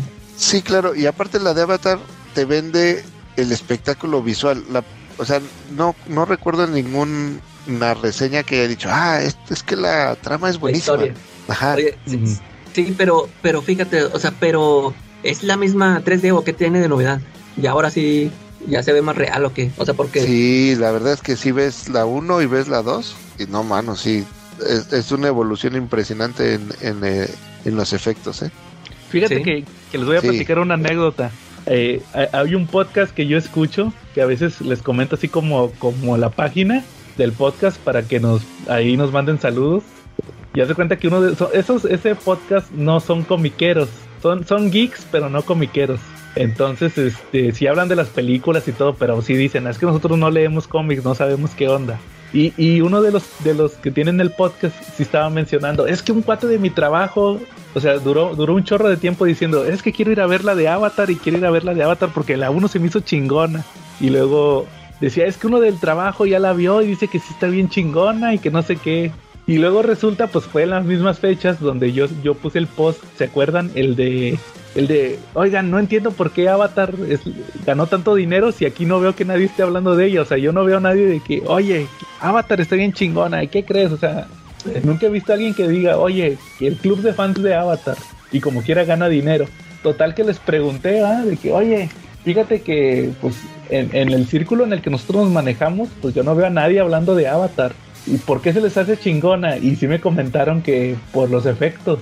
O sea, para ellos es novedad esos, ese tipo de efectos. Como que les interesa más ese sentido, ¿va? De que el 3D que utilizan para, para crear a estos, a los, estos azules, ¿va? Que se vean más realistas. Casi, casi que si te la creas que puede existir esos extraterrestres, todo eso, ¿va? Los paisajes, todo eso es lo que les llama la atención. A la gente que no es, o sea, como que es la película para la gente que no es fan de alguna franquicia. O sea, para la gente que no... O, o, por ejemplo, Calaca que decía la semana pasada, es que yo no entiendo por qué a la gente le gusta la de Top Gun, la, la Maverick. Ah, esos, sí. va- esos vatos de ese podcast, no hombre, se chorrearon por Top Gun, pero porque les tocó la original. O sea, para ellos la original era la, la mamada. Y ahorita la que saliera la, la 2, pues haz de cuenta que era como que espectacular, pero pues, eh, no los defraudó.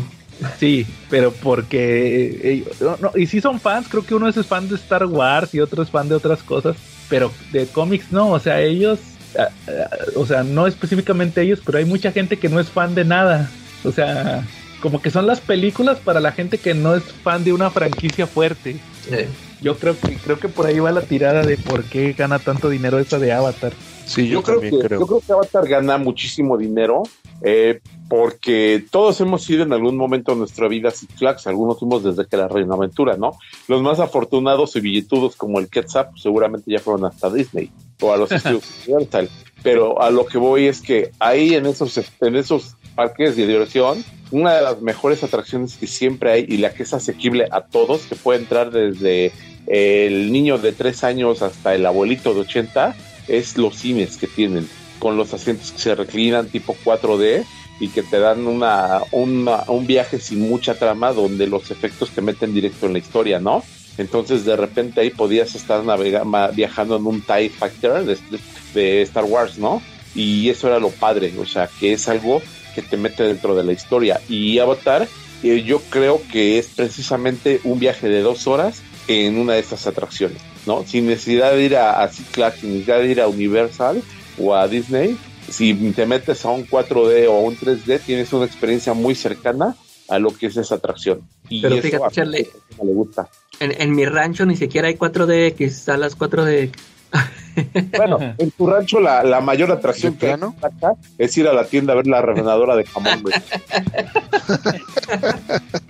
la rebanadora de carne fría, yo creo que es la mayor atracción que tienen, pero pues, pero pues no, en cualquier otra ciudad normal, pueblo que no sea bicicletero, si hay llama, si hay sí, sí es lo más parecido, ¿no? A, a ir a meterse una de las atracciones de, de DAX o de o del Universal sin necesidad de meterse al parque, ¿no? Ves un viaje de dos horas con una historia que a lo mejor es lo de menos, lo que te interesan son los, son los efectos que te meten en la historia, ¿no? Oye, Calaca, ahorita hablando de, me estaba acordando del burro y de Jen, que estaban Sí. diciendo en el podcast que, que no manches, los gringos, este, tienen muchos, este, restaurantes de 24 horas, o sea que si tú querías una hamburguesa o una pizza, pues te A podías, la, eh, a la hora que quisieras. Sí, ahí siempre hay una pizzería abierta. Y decía, no como en este pueblo bicicletero. Y luego se acordaron que había una frutería que sí abría las 24 horas, donde venían licuados. Me acordé ahorita. Era como lo más emocionante. Ándale. Por eso dije, salud. Va, muy bien. Entonces, pues, ah, pues les digo, ah, como que hay que esperar, va, pues a ver qué. Yo creo ¿Cómo que a fin, va? de, a, a fin de año hay que sacar un análisis de todas las, todas las películas geeks que salieron, a ver a cuál fue mejor. Pues sí, sí Y a- estaría. Ya se está acabando el medio, a ver qué está pasando, va. Ya Sí. cuando, pues ya al final, va, que veamos que, que salgan todas las del año. Va muy bien. Entonces, ¿cómo ven si acabamos todos por esta semana? Nada Ah, más va. quería poner Ajá, un, un, un, eh, como un dato también curioso. Eh, ¿Te acuerdan que les platiqué de la revista del Capitán Marvel? Eh, estaba publicada por Ediciones Recreativas. Ajá. Un año después, o, o el siguiente año, que fue en el 1952, eh, bueno, en el 52 se publica el Capitán Marvel en México. Y en el 53, en febrero, se publica la de Marvelín, que es la de el Capitán Marvel Jr.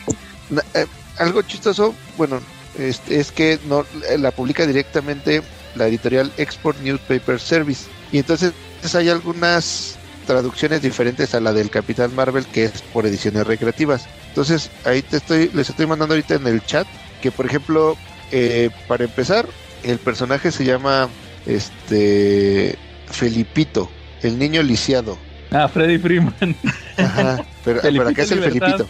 Ajá. Felipito Libertad. Y entonces, y, y el gran mago Hassam, o sea, así sin la S, Hassam, le ha dado tal poder a Felipito que cuando pronuncia la palabra trombo se transforma en Marvelín. Eh, Les estoy mandando ahorita las fotos para que las las vean y las compartan. Está, me, me dio mucha risa, pero sí quería antes de cerrar el programa ponerles ahí la ese dato curiosín. Oye, me, me llamó la atención, por ejemplo, ya, ya como dato, ya para cerrar, que, por ejemplo, como dijiste, este señor que, que, que compró Capitán Marvel y Marvelito cuando era niño. Entonces me acordé mucho de que alguna vez yo traje el dato que Doom Patrol se publicó en México desde su primera aparición. Era mi- el cómic en inglés era My, Great- My Greatest Adventure y aquí lo publicaron como Mi Gran Aventura. Mira, Y- no estoy tan alejado. Sí, y haz de cuenta que, que ahí los, los nombres, por ejemplo, Robotman, alias el próximo ganador del Oscar, Brendan Fraser, en inglés es Cliff Steele. Y creo que aquí era Carlos Fierro o algo así. algo así le pusieron. Oye, y hablando del Oscar, ya salió que ganó Marvel, ¿no? Ah, sí, sí estuve viendo. Dijo, ya lo platicaremos la próxima Sí, semana. no, sí, pero- sí te la supiste esta, Joe. A ver, a ver. Es que en Disney Plus, este, ya están poniendo ahí los banners, o sea, A ver, a ver, a ver. donde te ponen Wa- eh, Wakanda Forever y la ganadora del Oscar, ya lo, ya lo están poniendo así. A ver, aquí lo estoy abriendo el Disney Plus en vivo. Disney Plus ya te aparece así. Y, un No sé si siga, ¿eh? Pero hace rato sí estaba. y también un documental, ¿no? Que también está participando. Ajá. También le pusieron ya ganador de Oscar. No, ya no sale, aquí lo estoy viendo. A ver, ¿Qué dice, dice? No- nominado no al Oscar. Wakanda Forever. Ándale. Es que estaban diciendo, a lo mejor fue el, el menso traductor que le puso ganador en lugar de nominado. Ah, el de los volcanes. Fíjate que dicen que ese, que dicen que ese documental de los volcanes está bueno. Sí. Este, aquí dice nominado al Oscar. Se ha de haber equivocado el güey. Mira, entre son peras o manzanas, te pones a. Te genera suspicacia, ¿eh? Sí, para los que no creen que está todo Ya. comprado. Ya veremos, ya veremos mañana. Ah, Ándale. mira, te estoy Bueno, mandando pero- la foto que teníamos hace rato. Y sí aparecía así, ¿eh? Ajá. Pero luego es normal en la mercadotecnia, ¿no? Que la apuesten a ganar y que impriman a lo mejor hasta playeras de eso, ¿no? Digo, luego No, si sí, no pasa, pero- la encuentras muy barata. Pero no Ah. lo pones eh, en la plataforma un día antes, ¿no? Sí, pues yo creo que se- fue un Pues, error ¿Quién ahí. sabe? Yo te puedo contar de cómo tengo mi playera de Puma, mi sudadera de Pumas campeón del 2007, que mi rico Ah, campeón, y la compré en 30 pesos en la comer, ya de remate. cuando te cuenta que muchas veces. campeón. Va muy bien. bien, ah, ya, ya, ya. Ya quedó bueno. Entonces, pues ahí le dejamos por esta semana. Tus redes, Quetzal, para que te sigan en tu página de memes. Sí, eh, van a encontrar muchísimos memes y a veces alguna reseña o alguna noticia de cómics. Se llama Libros, Cosas, Jigs y más. En Facebook nos pueden encontrar. Agradeceré ahí un, un like. Pronto voy a, a- como estaba revisando, ya tengo algo de tiempo con la página y pronto voy a hacer ahí unas, como dicen ahora la chaviza, unos giveaways Ahora para, para regalar totis y, y- y algunos de los cómics repetidos que tengo por acá. Órale. Y también todos podemos la participar, ¿no? Sí, to- todos pueden participar, Calaca, ¿no? Voy a empezar como algunos Como yo. administradores que están ahí, ay, no, que ne por... Ay, cabrón, pues el que sea. No Oye, como y yo. también pueden, en tu página tienen también el beneficio de que pueden interactuar con el Calaca que anda muy seguido ahí peleando, ¿no? Sí, con el Calaca, el Diego y, y, y otro, un tercero que también anda ahí peleándose con todo el mundo y hasta mentando madres. Pero bueno, yo tengo la política de no vetar a nadie. Nada más una vez dice el Ah, Calaca el- que lo el veté. defecto también anda ahí, ¿verdad? Anda ahí este, peleándose con todo el mundo. Ya mandó a la tiznada al Checo Cervantes. Ah, estuvo bueno. Qué bárbaro. Pues, sí, caray. bien. Entonces, pues si no hay nada más, estuvimos. Joe, ¿qué les dije? Kimo- Kimota, ¿va? Charlie, el gran queso rojo. Y Marvelito. Y Quetzal. Quetzal Fawcett. Y nos vemos la próxima semana. No, pero. Ah, ah, y acuérdate mandarle los saludos como les gustan al, al Calaca y a, y Otra vez, güey. a Joe Knight. Sí, pues se vienen con eso, güey. Da- da- hazles el favor. Es el Un servicio de la a- comunidad. Oye, el caraco es Surrenar, ¿no? Sí. Bueno, un saludo este, para que me usen de, intro, o de auto, de extra, o de extra. Ajá. Un saludo a Surrenar, alias El Calaco, y su podcast, ese podcast que un día lo... Me aventé dos programas completos, güey, este, no está nada mal, los felicito, este, píquense el yoyo, este, píquense el fundido todos entre ustedes, frótense así rico. Ah, pues, pues, puso un comentario este Esteba de Chile, un saludo también, Chile el país, no Ajá. Chile que te gusta. Ajá. De que hace mucho que no los mandaba a frotar, sí, cierto. Ahora me los mando a frotar a Sebas. También mando a Seba. Y mando a frotar a- también a los, al Calaco y a los del CC Podcast juntos, así. Y que se escuche, se frotan sus pieles, se escuche. Hasta que reluzcan los limpios y tengan pompita y carita de bebé. Así. Rico así. Y su, y su cachetadita así. Así. Ándele, su cachetadita. Sí. Su cachetadita en la nalguita. A Oh, del CC Podcast. Sí, sí. Centímetros cúbicos o qué chingados, chingados significa. cabrones, los cabrones del cómic. Ah, ah, bueno. Muy original y muy. También pesado sus pinches. Ah, güey. Sí, saludos al. Saludos al, Cal- al Calaca, al Joe Knight Segovia y al Charlie, que ya tiene rato que no me invitan, ya los extraño, en serio. Ah, yo, yo Nike Segovia también es del CD Podcast. Sí, güey. Ah, mira, no sabía. Sí, pues por bien. Ay, que no bien fan que eres tú. bueno, ¿La Calaca o el Calaco? la Calaca, el Joe Ah, Knight te- te- tengo otro Segovia. programa diciendo, tengo otro programa diciendo Calaco. Es que el Calaco es un, es un amigo de mi papá, güey. Así le Ah, decíamos, güey. Güey. y, el, La Calaca, pues la, La Calaca, la Calaca. La Calaca, la Calaca. y, y- y el Charlie. Se me hace que son bien pinches belicones el Charlie, la Calaca y el pinche Joe Knight. Son unos pinches belicones, son así como que acá y acá muy acá machines. Muy belicosos, muy pinches este placosos los güeyes.